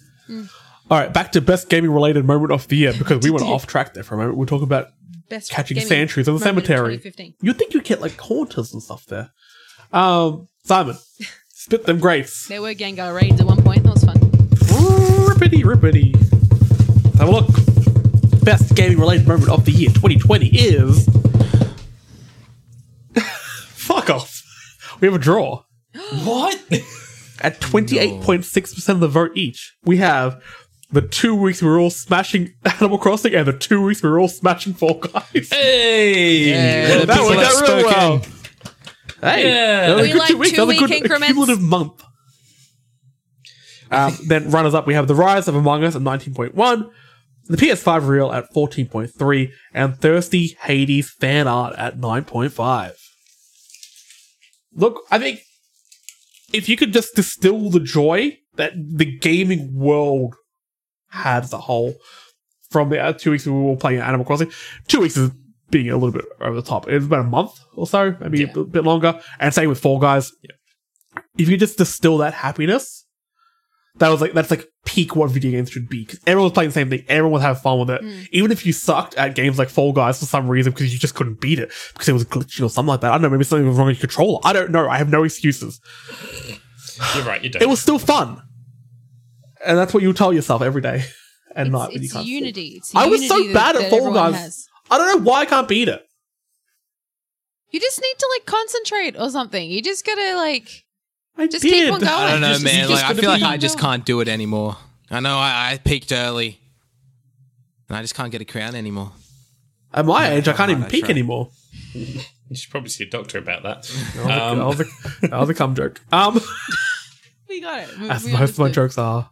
Well, speaking of um, cum jokes, let's move on to the best new hardware of 2020. So in this category, Peanuts. we have we have the PS5, the Xbox Series X slash S, the DualSense controller, the Nvidia 30 Series RTX GPUs, and the Oculus Quest 2. Keelan, when those RTX cards came out, first of all, where are you at with your RTX chase? Oh yeah. Have you oh, been Oh, yeah, Let's check guys. in. All right, I'm on block three now. That's good. Hey, you moved up two blocks. close. Close. Yeah, yeah. We're, we're We still don't getting know how big these blocks are, right? What? No, no idea. Absolutely no clue. There's still no ETA. But God three out of twelve or eleven, or however many they are, that's that's progress, right? Yeah. Yeah, that's something. I think with most of the stuff we've talked about at length, except for the, the GPU. So, Keelan, tell us a little bit about like when these got announced. Are these a massive leap forward? You're probably our most computer savvy member. Mm-hmm. Where does this kind of set gaming? What direction does it launch it? Because these sort of new GPUs are sort of they set the trends. Yeah, I guess I kind of do. And, um, you know, PCs have traditionally been the space where you see the, the best kind of visual quality overall, um, higher than, than consoles. Um, but I really feel like at this point in time, we're kind of in this diminishing returns area. The, Yeah. the the GPUs aren't powerful enough to deliver something that is like dramatically better than consoles, with the exception of ray tracing and um, in Vi- Nvidia's case, uh, something called DLSS, deep learning super sampling. That's a game changer, and I'm sincerely hoping that that comes to consoles. That kind of technology, Yes, please. where it essentially use it trains an AI model to upscale a low resolution image to a higher resolution image, and you gain significant amounts of performance, but it looks nigh on identical to native rendering resolution. It's incredible. It's amazing. So I don't know. I'm hoping that that informs the console games moving forward. But yeah, Like- at this stage, it's it's not that interesting, Jesse. To be honest with you. Keelan and I have like a fair bit of like, you know, light-hearted, friendly ripping back and forth. You being more PC guy, maybe more, console. We sort of go back and forth on that a little bit. And I remember watching the uh, NVIDIA 30 series uh, launch event and some of the trailers and stuff that they were showing off. And just watching being like, this is amazing, but also, fuck, Keelan is right. This is really good. we can't beat this Some of that it that is- trailer with the um the marbles on the desk, and we saw the the ray tracing like the reflections moving off these marbles rolling down, and it's it's spectacular. But I think the game that blew me away when it was showed running on the high end GPUs is Minecraft.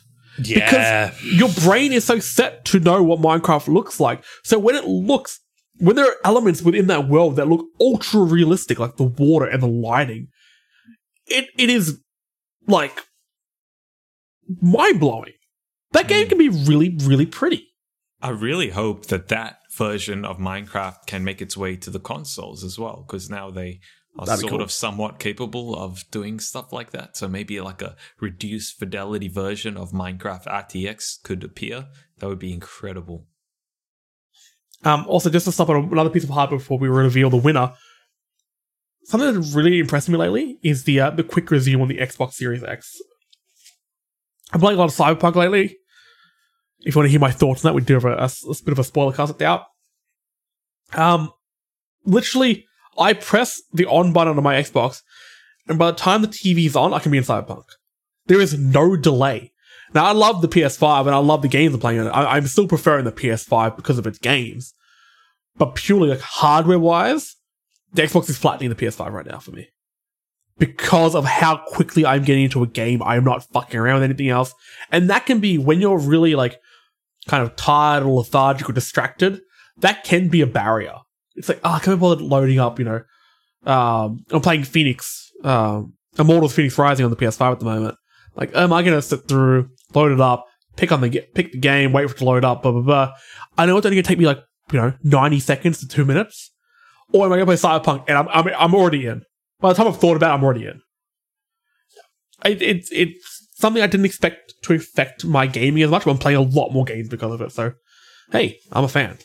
But let's see what gets the win. Simon, drum roll, please. Trip. And the winner, best hardware release in 2020 is the PS5 at 38.1% of the vote. Um, Runners up, we have a tie between the Dual Sense controller and the Xbox Series X and S at 28.6% each. The Nvidia Series X, sorry, Nvidia 30 Series RTX GPUs at 4.8%, and the Oculus Quest, none of us can afford one, so that's why it's got 0%. Fair enough. Although, very, very cool. Yeah. Um, sorry, I just got my tongue t- tongue twisted on the Xbox Series X. Did you guys hear that? Um, so there is a, a court case against CD Projekt Red for many, many reasons. The initial court documents kept confusing the Xbox One X and Xbox Series X throughout the whole time. They had to, they had to redo it because these lawyers who you know aren't in the kind of No. gaming sphere, of course, are just like, is it the same thing? I, I just love that Microsoft have been sort of em- not embarrassed, but it's been shown that hey, this is a really dumb naming convention you've gone with It's here. a This is real awful dumb. naming convention. Ugh. All right, next category. So we we got we got story mode gaming, and we we should give an award to best story because that's That's actually that's our thing. thing. Yeah. That's our thing. Category uh, for Best Story 2020, our nominees are Last of Us Part Deux from Naughty Dog, Spider Man Miles Morales from Insomniac, Ghost of Tsushima from Sucker Punch, Hades, Supergiant Games, Final Fantasy VII Remake from Squeenix. As I want to give a bit of a shout out to the, the Miles Morales storyline again because I think I knew that Last of Us 2 was going to kind of mess me up emotionally. But Miles Morales was a bit of a blindside. I didn't think this game was going to make me so upset at moments, um, especially the ending. The Yeah. ending has a genuine movie climax feel to it, It does. where it wraps up emotionally so wonderfully. It's heartbreaking, but it's hopeful, and it's it's very well acted. The writing team and Insomniac are just, whew, buddy, very good. Were there any any particular story that stuck out to you guys? Um, I don't know, probably think- just the like it's it's very. It's kind of one of the like fuck me I can't even speak like what you said about how you knew it was going to affect you emotionally with The Last of Us but it's not even the emotional part of it it's how they've they they flipped it in the middle which like yeah, when that happened, it was like, oh, we're going to do this now. Like, I understand, I get it. But the fact that it affected seemingly everyone who played it, really, um, from what I've heard anyway, uh, affected everyone's perspective. And yeah, how they felt coming out of the game or going to see certain characters. Like, I think that's a massive credit to how they told the story.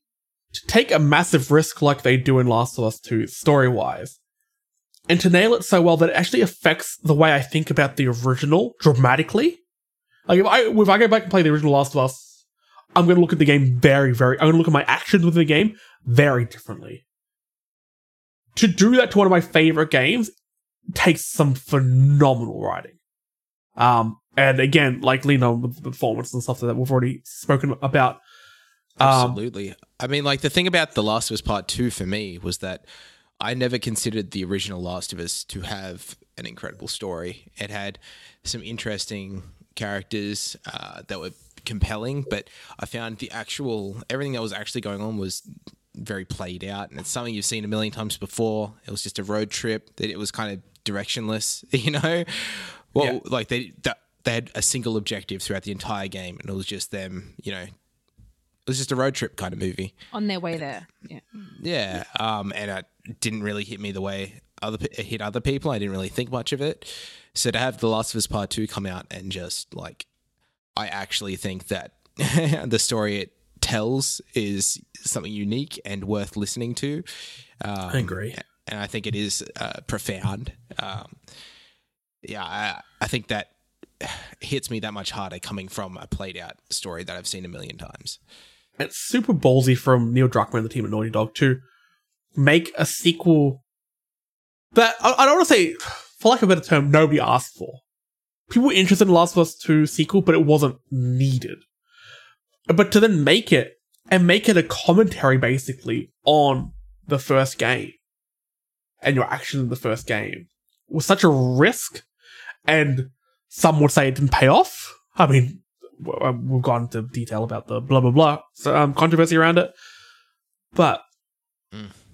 yeah, man, oh, it's But it's like- confronting. it, it is a genuinely confronting game. it's one of those things where it's so hard for me to make this decision because on one hand I do have The Last of Us Part 2 that I think is a work of art and on the other I have Final Fantasy VII remake and it's I know I've said it a million times and I've harped on about it so much um, but the way the kind of direction that game heads is completely unexpected and I think like I don't think it's saying too much to be able to say that. Um, I think everyone gets it at this point. Um, but like the direction it heads and what that means for the future is so exciting that it makes me like happy to be able to play games like that. And the way it kind of has sparked a conversation and has people combing over trailers and has people combing over cutscenes and um, it encourages replays is something very special. And I think it's only able to do so because of how well written it actually is. I, I think I think these two games uh, actually make uh, sort of make for a really good parallel in a sense, in that Last of Us Part Two makes a very direct commentary on the game before it. It is directly everything is related to that, and it starts from that. That is your base. That is your origin point. That is where everything stems from. Whereas I feel like Final Fantasy VII Remake looks at its origin game, looks at Final Fantasy VII, and goes, "Cool, I'm gonna fuck with this." Yeah, man. The Last of Us Part Two honors it because, yeah, I mean, I, I don't want to go too too deep into spoiler territory here. Um, you know, obviously, it honors a lot of what the original is and what it does in terms of the story, but with some of the very late game um, shenanigans that happened, it leaves people questioning what's going to happen next. And you wouldn't think that for a game that's meant to be a remake. You wouldn't sit there and go, oh shit, what's going to happen next in the story? You feel like you should know. It's a remake for Christ's sake. But this Yeah. this remake has gone, nah, I'm going to leave a couple of breadcrumbs that are going to take you down some weird rabbit holes. That's right. And Enjoy. thi- things could play out the hmm. way they did in the original, and I'd Yes. still be on the edge of my seat because they've Yes, you- absolutely. they've kind of sprinkled just enough in that I I'm anticipating anything could happen. It could play out exactly the same as the original, and I'd still be heartbroken, and I'd be on the edge of my seat because I didn't see that coming, or it could take a completely different turn, and you know, Also, four out of five of these nominees Sony games. good, good work, Sony. Holy shit. Now bring Hades to PS4 or PS5. Please. Complete the circle. God, I want to play this on console. All right. Drum roll, please. Rippity doodad. All right. Winner, best story 2020 goes to The Last of Us Part 2 with 42.9% of the vote. Runners up are Spider Man at 23.8. A tie between Ghost of Tsushima and Final Fantasy VII at 14.3, and Hades at 4.8. I think that's a well deserved winner there. Yeah. Let's move on. Most anticipated game scheduled for release in 2021. Now, I'm saying we stress scheduled Yeah. because let's face it, not all these will be releasing next year. Delays happen, especially you know, COVID may be getting uh you know, chilling out a little bit more in some countries, but in other countries where a lot of games are made, um, America, it's It's getting uh, worse. It's a, it's a different beast at the moment. So who knows? I imagine a lot of these games will be delayed. But nominees include Horizon Forbidden West from Guerrilla Games, God of War Ragnarok from Santa Monica Studios, Halo Infinite from 343 Industries, Resident Evil Village from Capcom, Ratchet and Clank Rift Apart from Insomniac Games, Far Cry 6 from Ubisoft, Monster Hunter Rise from Capcom, Deathloop from Arkane Studios, Lego Star Wars The Skywalker Saga from Traveller's Tales, and The Medium from Bloober Team. Guys, what are you what, are- what are you pumped for next year? Monster Hunter? Yeah, I put it in there for you. yeah, I know, I know you did. I know you Yeah, I knew did. I put that there. It wasn't going to um, win. No, no, I honestly think pretty much all of those games sound fantastic. I'm These all sound yeah. they- like this year was really really good. Next year is going to be a blockbuster year. I'm, I'm- so pumped. Like Halo being pushed back into next year, I think is nothing but a good thing. From what, especially from what we saw in some of the uh, Yeah, That's Yeah. that's made me more Outcry? excited for the game. Same here. Because I'm- you've, I'm pumped you've this. given it time to be the game that it should be, rather than pushing it out and being shit Um, like certain games this year. The Mm-hmm. one I'm really pumped for is Ratchet and Clank. Oh, actually, there's two here that I'm pumped for. Ratchet and Clank Rift Apart, because it's going to be a next, or I guess like current gen, a PS5 exclusive. They're not making it for last gen. I really want to see how far they push it. I think the whole um, going between um, different dimensions is so perfectly suited to the SSD speeds. It's going to be a bit of a a technological showcase in the same vein of um, uh, Astro's Playroom. I, I'm getting that sort of vibe from it. And the other one, purely because I watched it and I, I, I almost got a little bit choked up watching it. Lego Star Wars. like Travel Star, I, I love the Lego games. I think they're really, really fun, and they capture the essence of what they're emulating. So for Jurassic Park, they do it really well with Harry Potter, blah blah blah. But the Lego one, the, sorry, the Star Wars one, the ones I first had a connection with, and watching the the trailer, and just all these really important characters and characters I you know I have an attachment with. Like you see, like um, uh, Leia in the later films, when she comes out, and it's like, oh fuck it hell, like it hits you really hard. But it's kind of cute to see, you know, Carrie Fisher with a smile on her face. I know she's made of Lego, but it's really heartwarming to see. It's even making parts of Rise of the Skywalker look exciting somehow. I don't know how they managed to do that. Because I, I, I fell off Star Wars real hard when they came out. Um, Still haven't seen it, man. yeah, it's, I really I, haven't. Oh, I won't go into it. I've got many thoughts. This just looks like a real love letter to the entire franchise, Totally. and I, it just it is there's enduring cuteness to it and adoration for the original source material. I find really infectious. I would have And been yeah, it makes me excited to play the complete saga remastered for this current gen. Um, but instead they're going back and they're completely redoing it all. the whole thing. And it's like, Yeah. okay, Amazing. like I'm in. This is pod racing. Like I'm so This pumped is for pod racing. Yeah, I, I I watched that trailer so many times. Um, I think another one here that I'm very intrigued by is Deathloop. Yeah, Deathloop. Deathloop. I've got my eye on. I'm actually really keen for this as well. I, I think it it offers itself to be, I think, a gaming experience that will tell you what to do, but not how to do it. Yeah, and it will lend itself very well to that format of right you need to go eliminate this dude you don't know what the repercussions are going to be you don't know how that's going to affect the rest of your day you don't know how that's going to um, I guess, sort of block or change certain events. So I think that's really exciting to see how that's going to work. I'm And hoping it looks it plays out like Quentin Tarantino's Hitman. Yeah, like that would be fun. because the um the art style and just the the general vibe of it reminded me of some of the um character cuts interspersed in uh, Inglourious Basterds when they introduce some characters. They have the voiceover, and when they have it for like Hugo Stiglitz and stuff like that, and it's got a very different vibe to the rest of the film. That feels like this stretched over with this really cool Art Deco style over top of it. Yeah, I love that. Yeah, this feels fan. cool.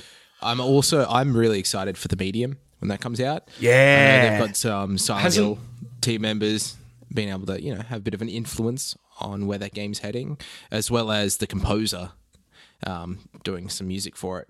So I'm really excited to see what that has in store, especially because Bloober Team um, have been doing such a phenomenal job with horror games recently. Didn't it also just get perfect. rated um, by the Australian whatever ratings board? It got rejected and then it got resubmitted and it got an R18. Thank goodness. Yeah, R18 plus, isn't it? So that should be uh, that should be fun. Sorry. Lauren, what what's got your eye for next year? Um, I can't go past the Far Cry games, man. Despite the like fact how shit It's a girl. five was with an asterisk on the end of that shit. Um, Literally at the end, the asterisk came in at the end. the asterisk came in at the end, and that was that literally the only out. thing. I don't know, man. That entire it- game ugh. has like no personality to me. I feel like the location was boring. Yeah, I know. the I- way and you- like the gameplay itself was boring. The way that you they fed you the story was boring. Your character was boring. It was all boring, and I finished it. it was just like a That means that sandbox. Good in a way.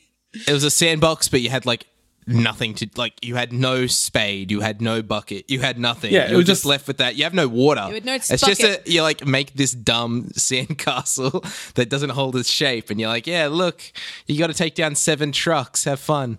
But it's kind of like you build a sandcastle knowing at the end someone's going to kick it over. yeah.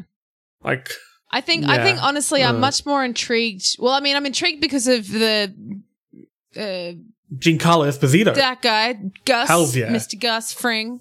Um That's I'm really excited Gideon. to see what he can bring to it because as much as the um antagonists in Persona uh, Persona 5 Far Cry 5, I'm tired. Far Cry 5 was uh Jared Leto. Jared Leto was uh pretty they were pretty good. Yeah, they were like they they, were were, good. They were decent. Um they were pretty uh yeah, no, having the having the big name in Far Cry Six, especially because every antagonist he seems to play is terrifying, um, So like good. genuinely terrifying.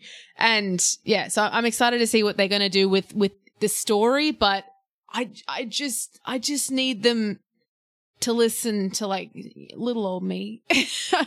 I need I need to go to Canada and uh Write a letter. learn how to speak French. Mm-hmm. And And tell them what to do. Exactly. Jason Brody. Just give me, just make him come back. It, it felt like going skydiving in South End up America. on a different Now- lie. Now, if you're like me and you're listening to Lauren talk about Jason Brody from Far Cry 3, it's like, well, like he was so one dimensional and wrong. Go back and listen to our, our spoiler cast of Far Cry 3, be convinced by Lauren, and then go back and play Far Cry 3, because that's what I've done. And yep, my mind has changed. Out of the right. that game runs a lot deeper than I thought it did. yeah, hundred percent. Um, Deep into and also, I the mean, games. games in this is like Horizon and God of War. We know they're going to be good. Yeah, Like we, That's- we just know that. that's, That's the thing. given. um, I always find myself uh, with with very particular like AAA games. I find it hard to buy into the hype. I never did it with Cyberpunk. I never fully bought into the hype. I was always a bit resistant to it. Um, but th- honestly, in this list, the game that has me the most hyped is Monster Hunter Rise. It is one of the games I just no, I can't not get hyped for it because I know it's going to be excellent, but I'm looking forward to the way it's going to be different, and that is what's You got a most dog. exciting. It looks it looks Run incredible. around, around. Yeah, with with your palamutes and stuff like that's going to The be palamutes are adorable. adorable. Like uh, I've pre-ordered it, so I'm going to get like the golden retriever costume for it. So it's going to be even more of a Cute. special boy, and it's going to make me very happy. But even Well- still, like it's it's one of those things that. Like God of War and Horizon are guaranteed to be incredible games, and they're going to be critically and um, I guess, um, yeah, they're going to be cri- critical darlings, and same with the fans. The fans are going to eat that shit up and love it and adore it, and it's going to be completely well deserved. But the fact is, I feel like it's going to be kind of known how they're going to go. You know that they're going to be good, and you know exactly the ways that they're going to be good. Monster Hunter Rise has done like the Monster Hunter team have released videos showcasing all of the weapons and how the weapons are different, and it's some of the differences there that really excite me, and I'm so keen to see how it's just going to innovate on what I'm in love with about the Monster Hunter franchise. I'm Look, just I haven't seen the trailers. Insect is the insect glaive in it? Yes, of course it is. All right, They're not I'll going to buy remove it. I'll buy it. I'll pre-order it then. Like that's all I needed. I just want the insect glaive because now I know how to use it, so that's fun for me. Yeah, but you send the bug let's see what the listeners are looking forward to next year. So drum roll, please. Rip. And our most anticipated game, I'm not going through the whole fucking list, is ooh a draw. Both on 28.6% of the vote. We have God of War Ragnarok and Far Cry 6. Wow. Yay! Okay. How many times did you vote on fucking Ragnarok, Jesse? Be honest. Not enough to get it to win. Lauren, how many times did you vote for Far Cry 6? I ain't saying nothing. We cancel each other out. God damn it. All right, let's move on to the big one. Now, we did this one a little bit differently with Game of the Year because let's just go. I'll go through the categories first and explain our scoring system for this because it's a little bit different from the other categories. So, our nominees for Game of the Year 2020, the winner of the first inaugural Story Mode Golden Campfire Award, I've just named it that. We have Hades from Supergiant, The Last of Us Part 2 from Naughty Dog, Doom Eternal from id Software, Spider Man Miles Morales from Insomniac, Animal Crossing New Horizons from Nintendo, Ghost of Tsushima from Sucker Punch, Final Fantasy VII Remake from Square Enix, Cyberpunk 2077 from CD Projekt Red, Half Life Alyx from Valve, and Demon Souls from Bluepoint. Now, there are some very, very deserving winners in this category. This is an amazing lineup of games. And I thought it was a bit unfair when you would only vote for one and you would ignore another. Say you wanted Last of Us 2 to win, and you but you also want to give Hades some credit. You wanted Ghost of Tsushima to win, but you also really enjoyed Half-Life Alyx. So what we did is you ranked them. There are 10 games here. You give them all a ranking um, from first to, to last, to your, to your least favorite. So the total score that these games will get is out of 210. Um, and I'll read out all the scores at the end. But look, I'm just gonna go around the room, and I want to hear your your game of the year. Keelan, what's your game of the year? My game of the year is Hades. Easy. Why? Um, it's just in a year that a lot of massive AAA games came out that I would definitely have spent hundreds of hours in. I didn't. I spent it on Hades instead. You spent a lot the- of time in Hades, dude. the characters are fantastic. Um, the gameplay is so solid and it's different every single time. It takes all the things that I don't like about roguelikes and it turns it into a positive. Um, so instead You of, forget you it's a know- roguelike. Sorry? You forget that the roguelike. Yeah, you I keep forgetting that it is because I don't like roguelikes either. Uh, yeah, it just it doesn't feel like you're wasting your time. Everything you do, every single run, you achieve something, you accomplish something, and it just it feels good. I can't get enough of that game, and I still can't put it down. Simon, Oh, um, hmm. Uh, I can't really vote for Among Us, so or Final Fantasy or Monster Hunter. So uh, it's Hades. It's another none of them. 100% Hades? It, it's Hades. It's definitely Hades for very much the same reasons that Keelan just said. I do not like roguelikes. I don't like rogue lights either. I What's wrong with you guys? They're fun. I no. I just we're just not good at these games. That's They're the hard. thing. Like, I suck at these sorts of games and I don't feel like I accomplish anything. So I'd walk away from a game like that and just feel kind of shit. Whereas because of the way Hades handles meta progression so well and integrates it into the story that it is trying to tell you, it just makes for such, even if you fail within the first couple of rooms, you still feel like you achieved something. You never feel like you die. You feel like you progress because every time you die, the story goes further and you're stronger, and therefore you keep going. So at no point when I died did I think, "Oh, you know, that fucking sucks." It's like, okay, cool. I'm I'm actually moving forward in the game by going backwards. I, In I in never way, felt yes. punished for it. Yeah, exactly. Like you, you don't you don't get punished for kind of you know fucking up a few times or whatever.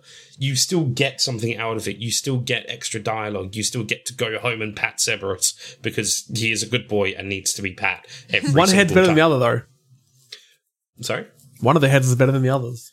Well, he li- it literally says like, "Oh, it's a shame you only like to be pet on the one head," and I'm like, "Oh, other two jerks. I, I, I wanted to pat all three of them at once, but I'm not allowed apparently, so that's So- fine." Two votes for Hades. Josh, what's the game of the year? No surprise here. It has to be Final Fantasy Seven. Um, I think I know I've already gushed enough about the story, um, but I think what's most impressive is that um, after Kingdom Hearts three last year, uh, delivering satisfying combat, um, but kind of failing with the way the story wrapped up. Um, I was really impressed walking away from Final Fantasy VII Remake and actually really enjoying the combat. Um, I know going into it, I was. I wanted it to be maybe a bit more action oriented than what it ended up being. Um, but walking away from it, it was just an awesome combination of like active time based battles of the earlier games with that kind of real time Kingdom Hearts kind of action, flashy action RPG combat. Um, and I think, And then adding in like the stagger meter from Final Fantasy 13 of all places, yeah, and it's like just really added to that. Yeah, and it's just like playing as each character, each member of your party feels like you're playing an entirely different game. Where like Tifa has these awesome fast jabs um, with her gloves, and then like Barret just like sits back and he like lets rip with his massive, you know, chain gun that he has on his He's hand. so angry. Barret's so angry and everything. I He's fucking love boy. Barret. He's a Calm good down, boy. Barret. Chill out. That's why you lost an arm. Um, and He's then having heights, Aerith like dancing around with her staff, just feeling like so graceful. Um, I was just really impressed the way they managed to pull that off um, and kind of satisfy me in a kind of tactical kind of way, as well as that action character combat. Um, and then yeah, delivering on the story in the way that it has and ending in the way that it does makes me so so excited for the rest of these you know these installments to come out and see where they take it and i haven't felt that happy finishing a game or that rewarded for following um, this subset like of this series for as long as i have and you know pouring over the cg film and the anime and playing the psp spin-off and stuff like that i felt rewarded in a way that you know honestly in the way that i wanted kingdom hearts 3 to reward me um, and I kind of gave up hope on that kind of payoff ever happening with a franchise, and it did it. I think that's really, Yeah. really great.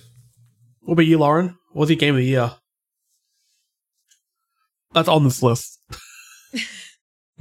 Far Cry 3 Definitive Edition. Um, no, I I think my game of the year for this year, very tough year, extremely tough year, but I think uh, I've got to give it to The Last of Us Part Two. Um, basically just for the way it like affected me like emotionally and how like invested I was in the story itself. Like the fact that um like Abby's character development and then character arc as well, how much that just flipped just on its head. Like, cause I going into it, you know, you kind of uh as the main conflict kind of happens, you think like, okay, it's going to be we're going to go after this person, and then you know we're going to get revenge, or something's going to happen along the way that's going to either stop that or whatever, because it's never even never cut and dry as it is. Um, but the fact that you could put both Ellie and Abby in protagonist and antagonist in this game was like amazing, and I didn't as much as I saw it coming when you kind of um step into the other shoes, you kind of go like, "Oh, I see where it's going now." But then you don't realize that when you get to the end of that journey, you're rooting for the opposite side. Like it's Yeah. that was an, and especially after going through the entire first game, as much as the the story was a cliche or it's been done a million times before. Like as much as you feel for those characters, like it is insane to come out the other side, just like uh, rooting for the opposite team, not even really having seen, like you don't even see a bad side to that team either. You just kind of you just root for the one that you're playing as instead, and it's that was that was incredible. And um, yeah, just just kind of.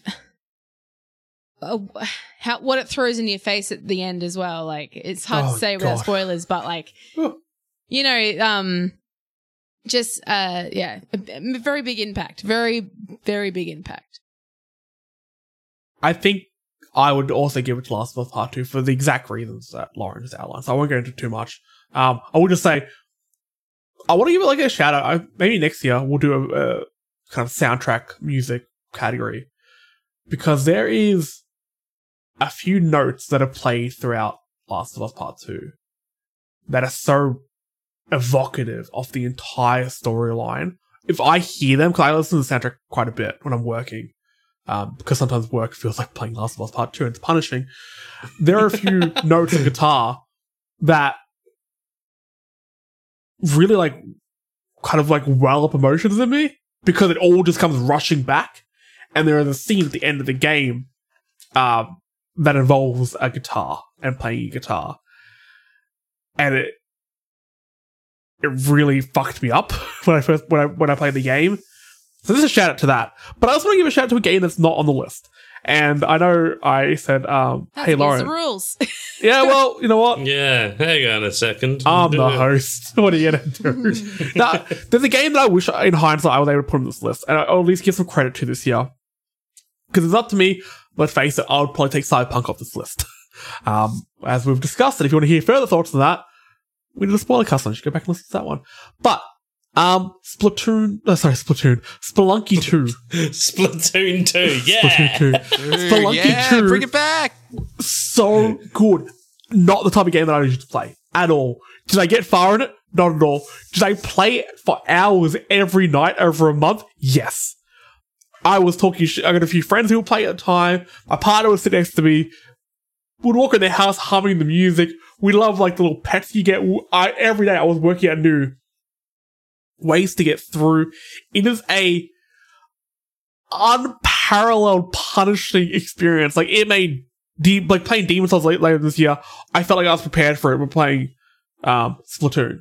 So, so fuck. Why is every game named the same thing? Spelunky two, Spelunky two. Um, give it a shot. It's very hard, and I believe it's on Switch now. It's coming to Switch soon, or I believe it's coming to Switch, yes. Oh my god, I'm gonna get right back into it. So, long story short, my answer is also Last of Us Part 2, but that doesn't necessarily mean that everyone loves the games we, we like. So, I'm gonna rip this one open. Can I have a drum, an extra big, can I get a drum roll from everyone? Game of the year. I want a drum roll from everyone. I'm sorry, Let's do it. Keelan. Sorry, Kills. Let's do Sorry, it. Kills. Three, two, one. Woo! No symbol. There's no crash symbols going on. All right, let's let's, as they say, let's fuck this chicken. All right. Now, I'm gonna go from third, third place. Out of a possible 210 votes, we have The Last of Us Part Two on 148. In second place, we have Spider Man Miles Morales at 155 votes. Oh, And our winner, at 160 out of a possible 210 possible votes, we have Spelunky 2. We have Ghost Tsushima. Woo! Yeah! Hey, I, wow like, looking at the list, that makes most sense. yeah. because Hades, not everyone's going to play a game like Hades. It's still it's an indie game. Not everyone's going to get indie games. Last of Us Part Two, somewhat controversial and uh, divisive. I know, crazy. Um, Spider-Man Miles Morales. A lot of people waiting for that on PS5, and they don't have one yet. Ghost of Tsushima, it is amazing. It's cinematic. It has some Yeah. great characters, Got brilliant butts. combat, one of the best goddamn photo modes I've ever experienced in a game. And everyone was playing it. Like, there was a time where everyone was playing it and no one had a bad word to say about it. Like, ha- have you guys played the game as well? yeah. I have. I didn't, get very enjoy far, it much. No, I haven't. I didn't get very far, but that was my own doing. So I had too much going on.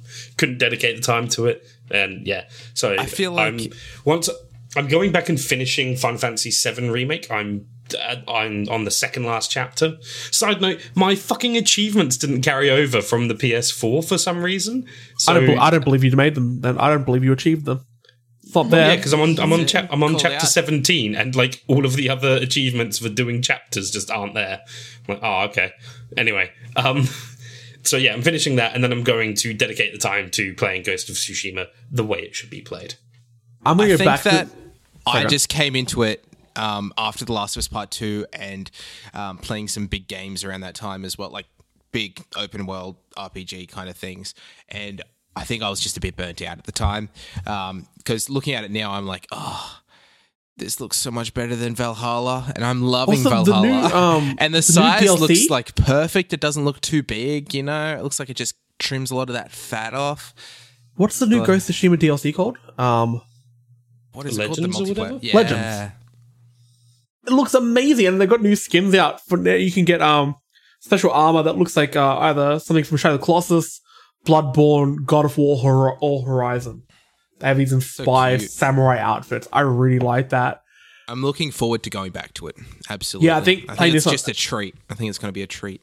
At 60 on the PS5, Yeah, Um, I've seen some footage of it, and yeah, I think I, the game I need to start from the start because, kind of like you, um, Josh, I came into this basically on the tail end of Last of Us, so I think I was very emotionally exhausted from games. So I played it, and I got, I don't know what burnt me out about it. It wasn't the game itself. I think it was just me. Yeah, same here. I, I'm think kind of in the spot. I was like, hey, okay, different. I, I, I can play an open world game again. I can get into this combat again, um, and get into these characters again. So, hey, well done. And for a new IP to win a game of the year, god damn. And Very- Sucker Punch. very well Shout out to. Sucker Punch, Yeah. man. Underdogs Shout out to Sucker so Punch. long. I love I Sly just- I Cooper. also- love Infamous. yeah. Um, and it's like it's Oh about God. time they got this give kind us of a, recognition. give us a Sly Cooper, um, like armor set. Dude, just give me Sly Five. Just give me It's yeah, give time. us Sly Five, yeah. yeah. Time. But also, I just I just want to point out that none of us were really buying into the hype for Ghost of Tsushima. We were all a little bit eh Wary, about it. not so Yeah. wary, I- but yeah, a, a new, um, a new property that was really leaning. A lot of stuff I read about it was about its cinematic qualities, and I find when games lean too much into one aspect of itself, I I'm not into it because it's like it's too much of that. Um, but yeah, Ghost struck up a nice balance, Oh, really yeah, nice and- balance. Yeah again like uh, you know I, I was yeah, i think it was two days before the game came out i was like you know what fuck it i'll pre-order it and i'll take a chance on this game let's do it and i am so glad that i did because even though i haven't experienced much of the game all that i have experienced has been fun and just good just just fucking good so yeah Love that d- Has a grappling hook. congratulations sucker punch All right. Well, guys, that's that's 2020. We're done. Wrap it up. Scrunch the Hey. episode up like paper around me. My room's a mess. I threw these envelopes everywhere. I regret it. it was I'm great for the dramatic effect, but the problem is no one listening to this could see you through the papers. Well, I'll take a photo of it, and everyone can feel my pain. So, congratulations to Ghost of Tsushima. Um, unfortunately, Jin Sakai couldn't be with us today to to accept his award because he is in Japan. Um, so congrats to Ghost Tsushima and Sucker Punch for winning game the first annual Golden Campfire Award from Story Mode Gaming. But with that, we're gonna we're gonna bid you guys adieu. We're taking next week off as well because I am sleepy um, and sick, and I need a week off. No, we're gonna take a week off. Um, this sur- survey for these results also included a question about what you guys want to see from us next year. So we're gonna kind of go away with that, work out some plans, and come back um, bigger and better than ever in 2021. We also have we have some really really cool ideas in the work. So I think you'll like what's coming next. But if you want to have a look, if you want to, you know, fill the gap in your heart that will occur next week when you don't have a new podcast from us, and want some old episodes, we're on Spotify and iTunes, so subscribe and leave us a review. While you're there, check out all the other fan critical podcasts. Um, they're also on all good podcasting services. Keep up to date with all your news at storymodegaming.com, and you can also check us out on social media Facebook, Twitter, and Instagram at Story Mode Oz. If you want to chuck a few bucks our way to get access to a few extra shows, we are on Patreon. Just search for Fan Critical, and you get access to the Discord server run by our own very own Simon Evans. Come Talk- chat Monster Hunter Rise with me. I- I'm gonna come. I'm gonna come talk to you about Fortnite. It's the weirdest way I've ever heard someone pronounce Monster Hunter Rise, but okay. I have a list. Um, and with that, guys, it's been a it's been a, a fucking good first year. It's been a good time with you guys. It's- So- yeah. so my my thanks to all, all, all of you guys for getting too sappy. It's been been a very very good time. So, Lauren, Josh, Keelan, Simon, thank you, and I hope you had fun tonight. and thank you, Jesse. Thanks, oh, Jesse. oh, Thanks, oh, everyone oh. else. Oh. It's been awesome. Thank you, guys. Good time. Yeah. Thanks, What everyone. a time. What a time. What a time with a What a H and a indeed. Y. All right, before I start making herb jokes. Brig. Ah, no. All right, we're this out of here. We'll catch you in two weeks. Peace out. Enjoy the new year. Play some games. Be safe. And here's a little on the forehead. Mwah. Bye. Bye. Bye. Bye. Penis phone.